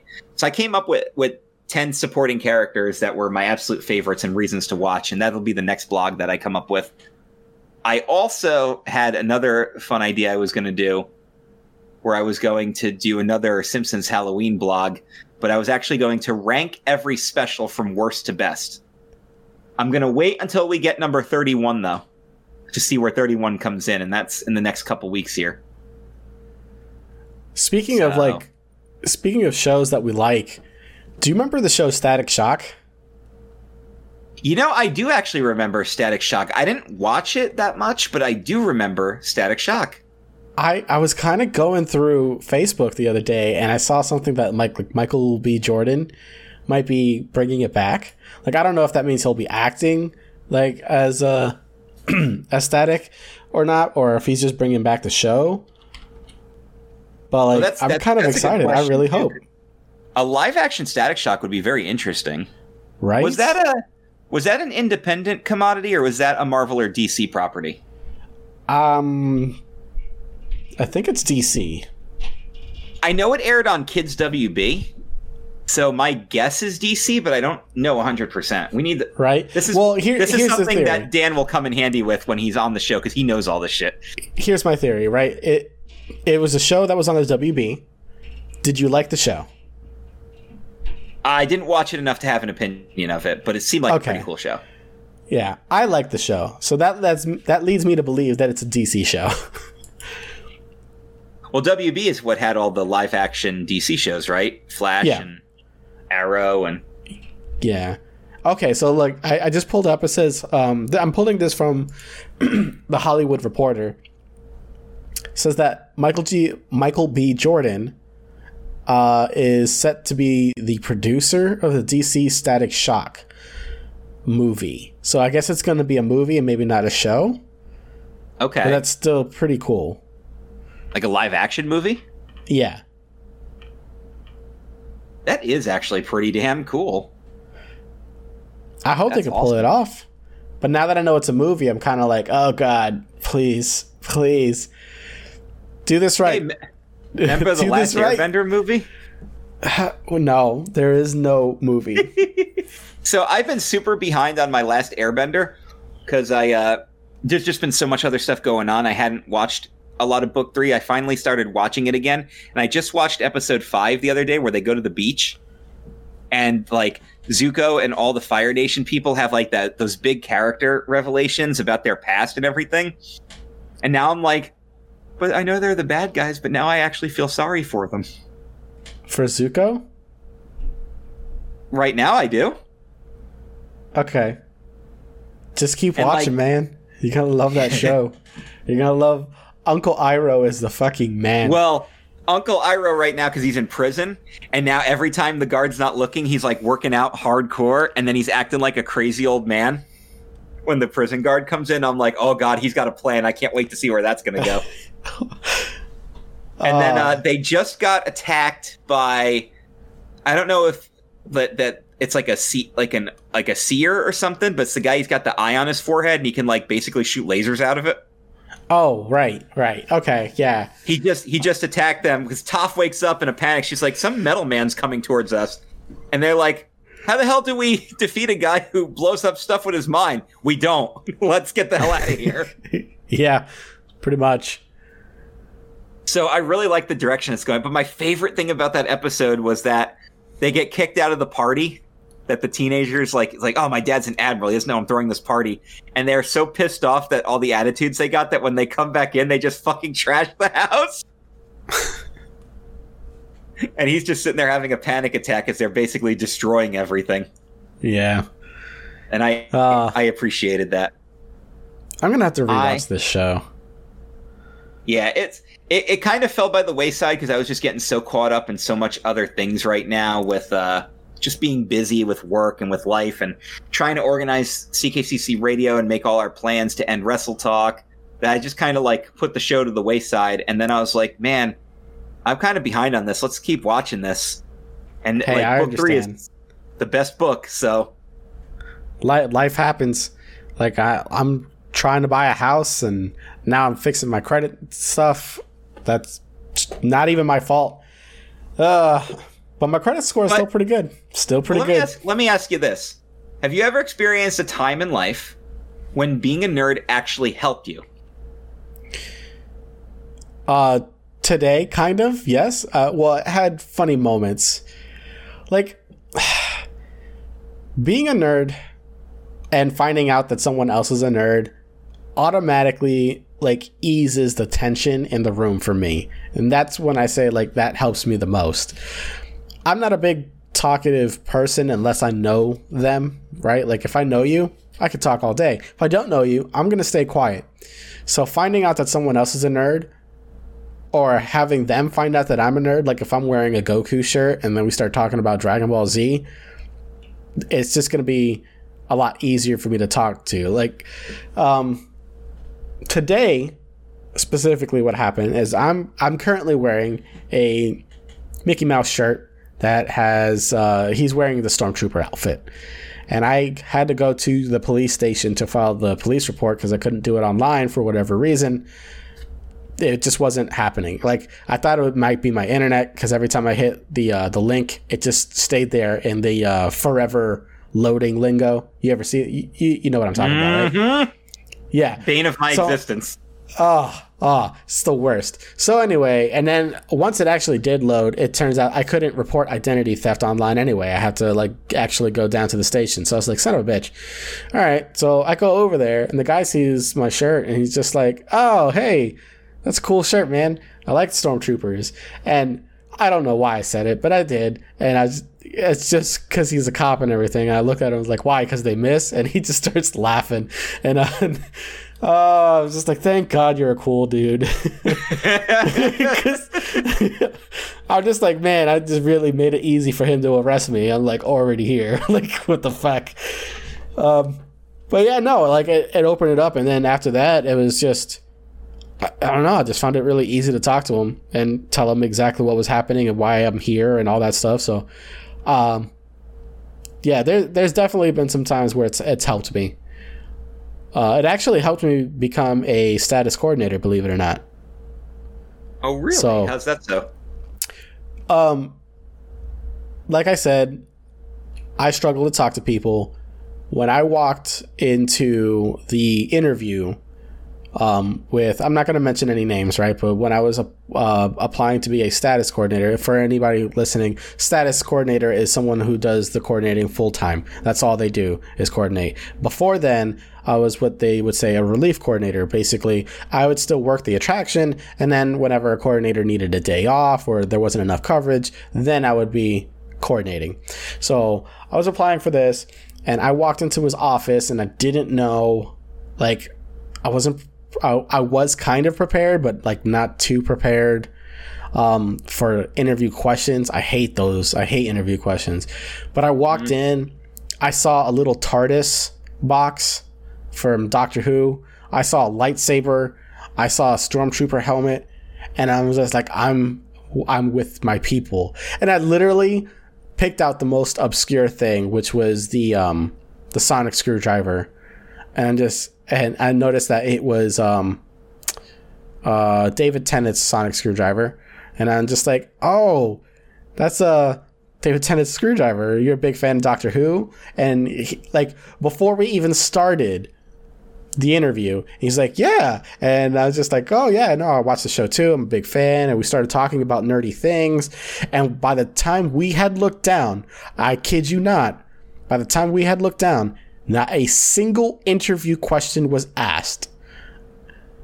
And he's just like, oh, well, I mean, uh, it, it was, I'm already past my time. He only asked me one more question. And he's just like, okay, like, uh, why do you think you'd be a good fit for this job? Um, and I was just like, well, uh, I like people. Uh, that part I lied about, but you know, I said I, I liked people, um, and I just I the people that I work with, I just want to make them feel comfortable, and I feel like I do a good job, and uh, uh, doing that, and that's really what I want to do. So whether that's here or somewhere else, I already know this is what I want to do. And he really liked that answer. And I got a call two days later saying, Would you accept a status coordinator position there? And I was like, Holy shit. I talked about Doctor Who and Star Wars and got myself a promotion. That's fucking awesome. That's the way to well, do it, man. What about you? Any, any nerdy uh, advances, I guess? Um, I've always used my nerdy t-shirts as a, a, good icebreaker, and I always like to use them as a way to test the waters to see uh, who's going to recognize something. And I have a couple of shirts that because I, I really like buying shirts off of TeePublic because you get to support an independent artist and you get usually a design that you're not going to find commercially, right? So one of the shirts I bought is just the stonecutter symbol from The Simpsons. That's all it is. It's just a big stonecutter symbol. And I remember I wore it to work the one day because I work in a warehouse, so you can wear whatever t-shirts you want. And one of my coworkers, I didn't really know he was a Simpsons guy, immediately goes, "Is that the Stonecutter logo?" And I'm like, "Yeah, dude." And we just start talking about the Simpsons. And I always appreciated that because it was a it was a fun way to break the ice. And then I remember I was like, I'm to wear my Bret the Hitman Hart shirt in here and see if anybody's a wrestling fan. And I started ta- figuring out who was or who at least knew like old style 80s wrestling. One of the night crew guys at the time recognized the shirt immediately. And then, like, every day he would walk in, he'd be like, Hey, whatever happened to Jake the Snake Roberts? Like, he would just start bringing up all these 80s wrestlers. Like, like, oh, you remember this guy? You remember Adrian Adonis? I'm like, yeah, do you? Because that's not, he's not really that well known outside of wrestling. And I thought that was a, a fun little icebreaker. Somebody at Disney recognized my Zelda shirt that I had. It's not an actual, like, it's, it's like a really cool, it's the basically the shield symbol on the shirt. Okay. And, but it's got like the Triforce and the Master Sword are recognizable, but it really is just a black and gold shirt and I remember it was actually one of the one of the Disney managers because you know he's got the dress clothes on and he's got the pickers in his hand. And my wife and I are walking through. He goes, "Love that shirt." I was like, "That's freaking awesome." uh, sometimes it's funny because we wore. I bought the uh, the Griswold family vacation T-shirt to wear when we went to Mickey's not so not so scary, duh, very merry Christmas party because this was November, and it says Griswold Family Vacation, and it's got a picture of the family truckster with the giant Christmas tree on it. You know, the station wagon? Yeah, yeah. We're going to have a whole episode on Christmas Vacation, by the way, in December, because that's my favorite Christmas movie ever. and, uh, as I have to discipline my cat who just tried to turn my computer chair into a scratching post. You too, huh? Thanks. Yeah. so so I'm wearing the Griswold family vacation shirt, and a lot of people got the joke, but then every now and again, you would get the cast member who just thought that who thought it was like the actual family shirt, like who thought I was a Griswold, and we're like, "Hey, enjoy your vacation." And I was like, "Ugh, you are not hip. You are not cultured. It, it, and I bet you, I, I'm pretty sure, not to stereotype, but I'm pretty sure those were CPs. Damn uh, kids. Uh, Damn college program kids not knowing who the Griswolds are. Back in no, my day. I am not a Griswold. Yeah, back in my day. Back uh, how in my about... day, I had to turn the television to channel three and switch it to the video feed. Yeah, I remember. Do you remember having to hardwire your video games into the TV with that freaking box, like the Atari? Yes. Before, yes. The, yeah, you, you remember yes. that, right? Ah. Uh, and you know, as a kid, you're just like, I need a fucking engineering degree just to fucking play video games. uh, it was, it was, you know, there's something about that time though, because if you plug in a regular Nintendo now to a TV that actually has um, like the old school composite, mm-hmm. it doesn't look as good as it did uh, on a tube television. I don't know what it is. I think it's just because you it's so detailed that you can see each individual pixel and the subtle blur of a tube television was just so nice i don't know to me it looks really better on a sucks for the Nintendo 64. Really sucks to play a Nintendo 64 game on a TV like that now because the games just look horrible. i believe it You you need a tube television to play some of these old school games and make them look cool. Like like on on the Raspberry Pi because I got that hooked up to the to the HD TV, but I can still play the Super Nintendo stuff on it, and those don't look so bad. And you can still kind of get over the eight bit stuff, but man, those N64 games just don't. It just doesn't work. right You, you- and I'm sure I'm sure PlayStation looks just as bad, original like PlayStation. I remember I was playing uh San Andreas on my computer.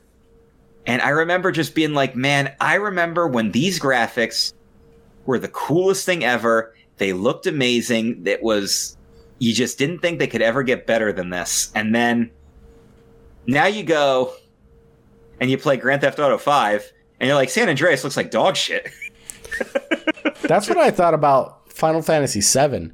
When I first played it, I'm like, this is the greatest fucking thing. Uh, and at the time, I was like, oh my god, they look so realistic. And now I look back at it, I'm just like, realistic to what? fucking origami, maybe? like, Do you remember being blown away by the graphics in like in like the uh what was it? The the Super Chip games on Super Nintendo like oh, playing, the like, FX Don- chips? the FX chip, that's it. Like playing Donkey Kong Country, like the rare Yes. game, you're like, I can't believe how advanced these graphics are. This looks amazing. Like, They- I remember they still we hold up. Blown away by that. They still hold up. Super Donkey Kong Nintendo games- holds up. I will. I'll say that Super Nintendo holds up. 64, not so much. I hate to admit Yeah. that, but it's the truth. But Super, Yeah. Super, we're doing pretty good on Super. I can still play Mario RPG and still think the graphics look awesome. Yeah, but that was uh, like that's the artistic style of that time, you know. And I think we we've already mentioned this before in a previous episode. Artistic style will trump like current gen graphics in the long run. Correct. I agree with that. So That's yeah, that's why that's why uh, old school style's been making a comeback. That's why Among Us is so popular. It's not for the graphics; it's for the, the actual gameplay. That's why games like Shovel Knight were successful and Castle Crashers and yeah, like y- these games. They always make these comebacks here, and they just look. They they still look good. Um, to Um, backtrack a little bit on times where being a nerd actually helped us in life. How about times that they have not been so helpful to us? Uh, I mean that that's basically me going back to high school at that point. like The, right? Because like they're just when like you're trying to I date remember- somebody and being a nerd, that was rough for me. I don't know about the time frame for you, but it was absolutely like I couldn't get a date for nothing. I mean, yeah, because at the time the the girls I were chasing were not nerds, and I've never learned. I, I took me a long time to learn my lesson about that. That was uh, very obnoxious, and I I don't think she listens to the show. There's only one ex that I ever would even have any kind of remote communication with. And by remote communication, I mean that we're like still friends on Facebook. She only ever like messaged me to ask me like a tech question? Um, Because you, you were known at that that that uh, that nerd, right? yes, exactly. This is where that yeah. Uh, she is also a lesbian now. So maybe I contributed to that. I don't know. Well, damn, Chris. But Maybe uh, you had too much in common. I rem- yeah. I remember her flat out m- mocking me one time and c- trying to say I wasn't a gamer because I didn't play Call of Duty. And she's like, "You call yourself a gamer? You don't even play the best game ever, like Call of Duty." And I go, "Okay." I said, "What's your gamer score?" She's like, what? I'm like, on your Xbox 360, you have a gamer score when you get achievements. What's yours? And she's like, 770. I'm like, cool. Mine's 27,000.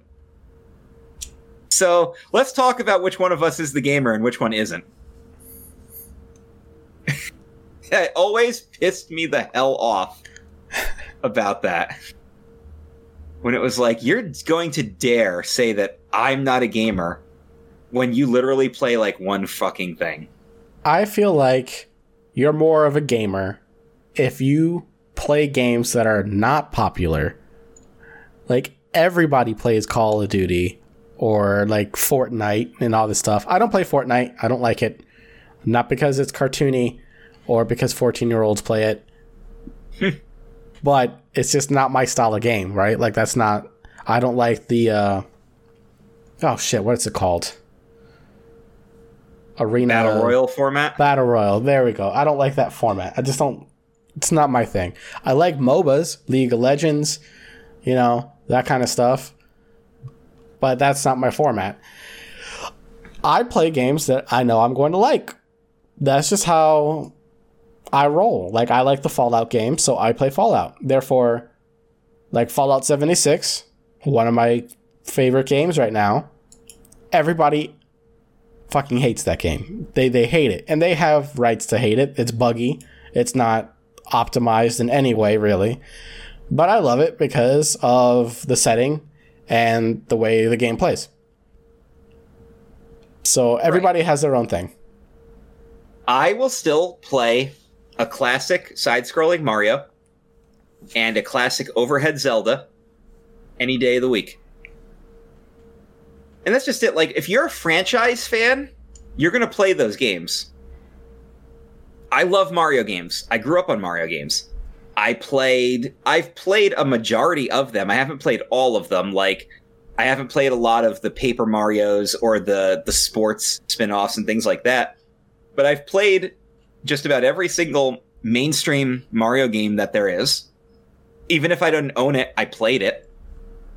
I, I love Zelda games. I've tried most of them, at least the ones that I had access to getting. Like, like I own uh, Link to the Past and Link's Awakening and the remake.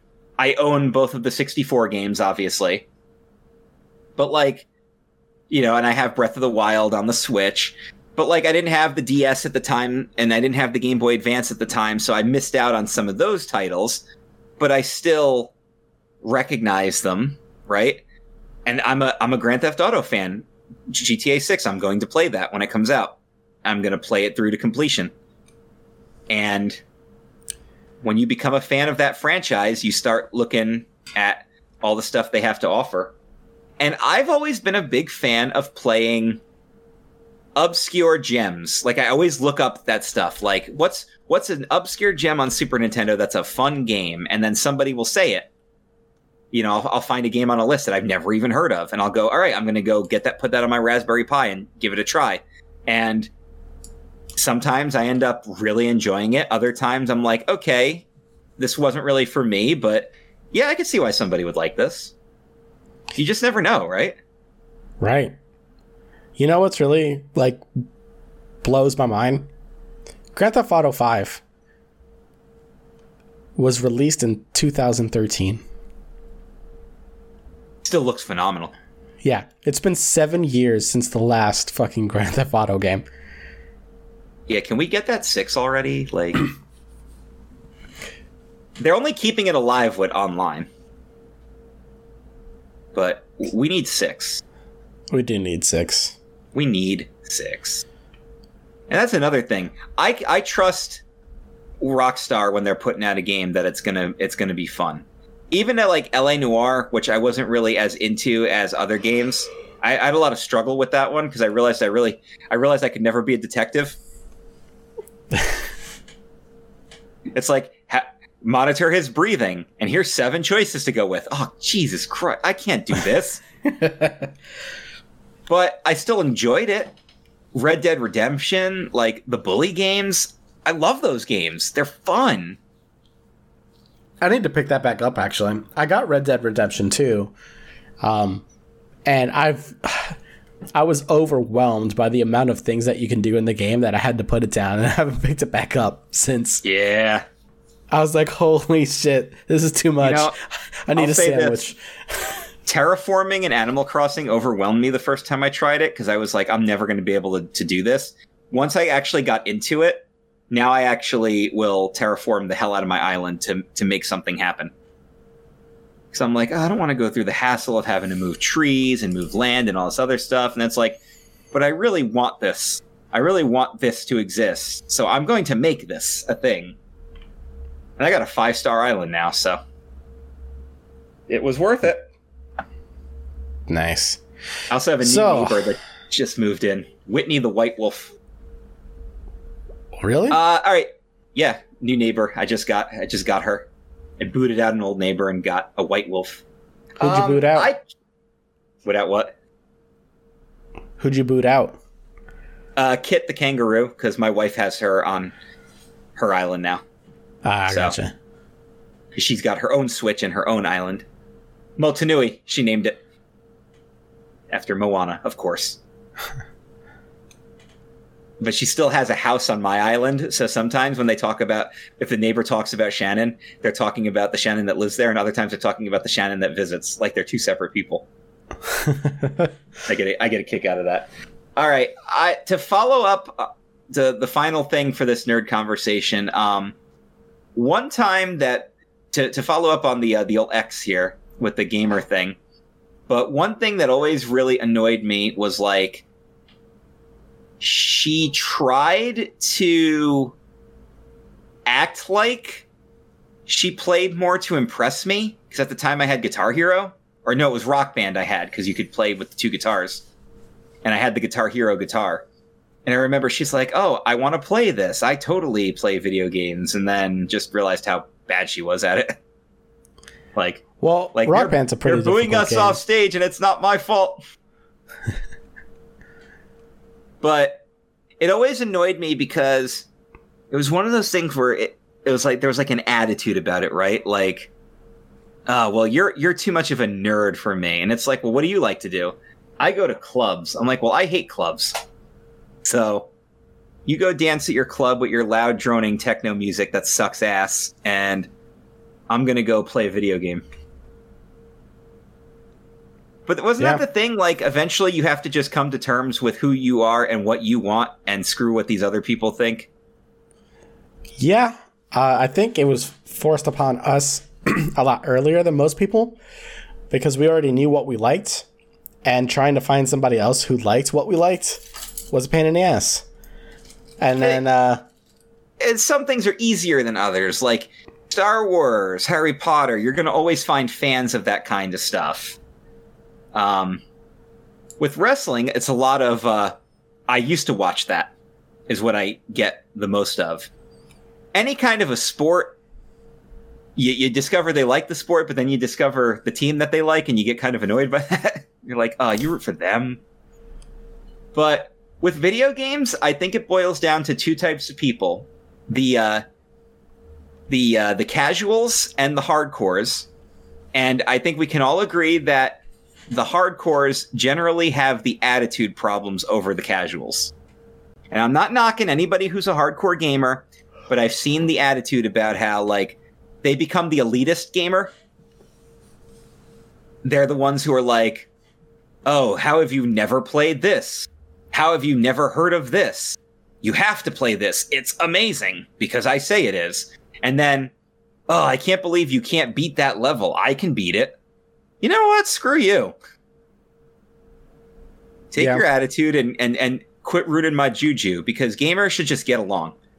The same issue I have with wrestling fans and how they, they fight over stupid stuff and Star Wars fans who get into all these arguments about the prequels and the sequels and all this other stuff. Like, you should just be happy that people are into the same thing you are. And instead of being a jerk about it, why don't you try to embrace that stuff? That's like when if you tell me you've never seen a popular movie, my immediate reaction isn't to go, "How have you never seen that?" It's, "Oh man, I want you to watch this because I really like it and I think you will too." Like that's how my mindset works.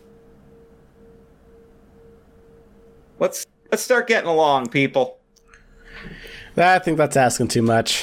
I think there needs to be a little bit of hatred. Well, that's how that's how I'm closing the show. Damn it! Is I'm gonna Oh. you know, everybody start getting along. Meanwhile, I'm over here like, eh, it's okay to hate. If you don't, if you don't start getting along, a baby elephant's gonna jump up and punch you in the face. Oh my god, Still Yeah. one of my favorite stories ever. it's, it's probably gonna happen. And you know what? Um, Let me close on a on a fun Vince McMahon story that ties into food. So, I've mentioned this before that he's very particular about his eating habits. One of my favorite Vince stories is that you can't present him with an idea if he's hungry because he won't want to hear it because he's too focused on quenching his hunger. Chris Jericho tells the story. He was in a feud with Rey Mysterio and he had a really good idea that he thought Vince was going to go for. Comes in to present him with the idea and Vince was still eating his steaks. And I think he has like a cooler with steaks in it, and they're labeled like Vince 2 p.m. and like Vince 5 p.m. and things like that. And he's still eating his steak. Jericho presents him with the idea, and Vince just doesn't doesn't hear it. Eh, not into it. So Jericho goes back the next week, makes sure Vince has a full stomach, presents him with the same idea, and Vince is like, "I love it, pal. Let's do that." Because he's like, all right, screw it. He didn't go for it. Well, why don't we try again when his stomach's full and he's happy? And this time, he went for it. You know, And- I feel like I'm kind of the same way. And who can't relate to that?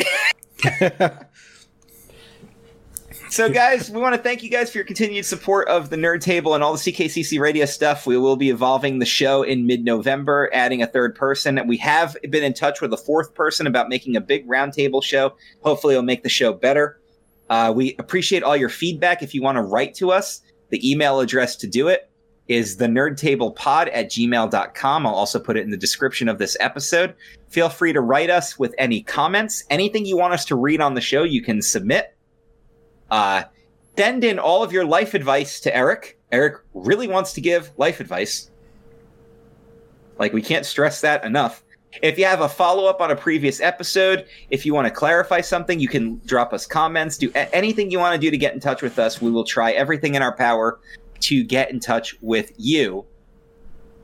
Um, one thing we are going to be doing is we're going to create our own Facebook group and a Discord channel. And I don't know about you, Eric, but Extra Life is coming up in November, and I'm going to be participating in that stream. I don't know what I'm going to play yet, but I'm thinking Mario, the uh, Mario All Star 3D All Stars on the Switch. Play a little 64 Sunshine and Galaxy. Good choice. Good choice. Gonna- Which one are you going to focus more on? I think I'm going to do a triple threat. Because I'm gonna gonna usually? I do the streams as uh I usually do a 4-hour block for Extra Life. But maybe what I'll do is I'll I'll do uh an hour for each. We'll do we'll do like a 1-hour block for each of the Mario games and then the last hour we'll do like uh maybe maybe I'll, I'll either do like a fourth game or maybe a grab bag or something. That's coming up on November the 7th and for those of you who don't know Extra Life is a charity. Uh, we play video games and they donate to children's hospitals. It's a really cool stream. I'm going to probably do it right on my Facebook page, and I'll have the link to the uh, when you when you donate to me directly, it goes directly to the. Uh, I can't remember the exact wordage, but it's the main children's hospital in Harrisburg, state capital of PA, which is only 35 minutes from me. So all of your donations go right to that. It's a really cool charity. So you can watch me play games, you can watch me suck, you can watch me die, you can mock me, and we can save the children. So there you go. Yeah. Well, But yes, thank I'm feeling uh-huh. kind of hungry, Chris. I think it's time for some lunch. So thank you guys. We'll be joining you guys again next week on the Nerd Table. Tonight, I am going to Pennhurst Asylum, the local Halloween attraction. I'll have a full review for you guys next week. And uh, if there's anything you guys want us to actually talk about on this show, let us know. That's what the email's there for. But it's time for some food. Yes. Let's go to lunch. We'll catch you guys later. Lunchtime. See you guys next time on the Nerd Table. Take care. For more great content like this, be sure to check out CKCC Radio and subscribe to never miss an episode.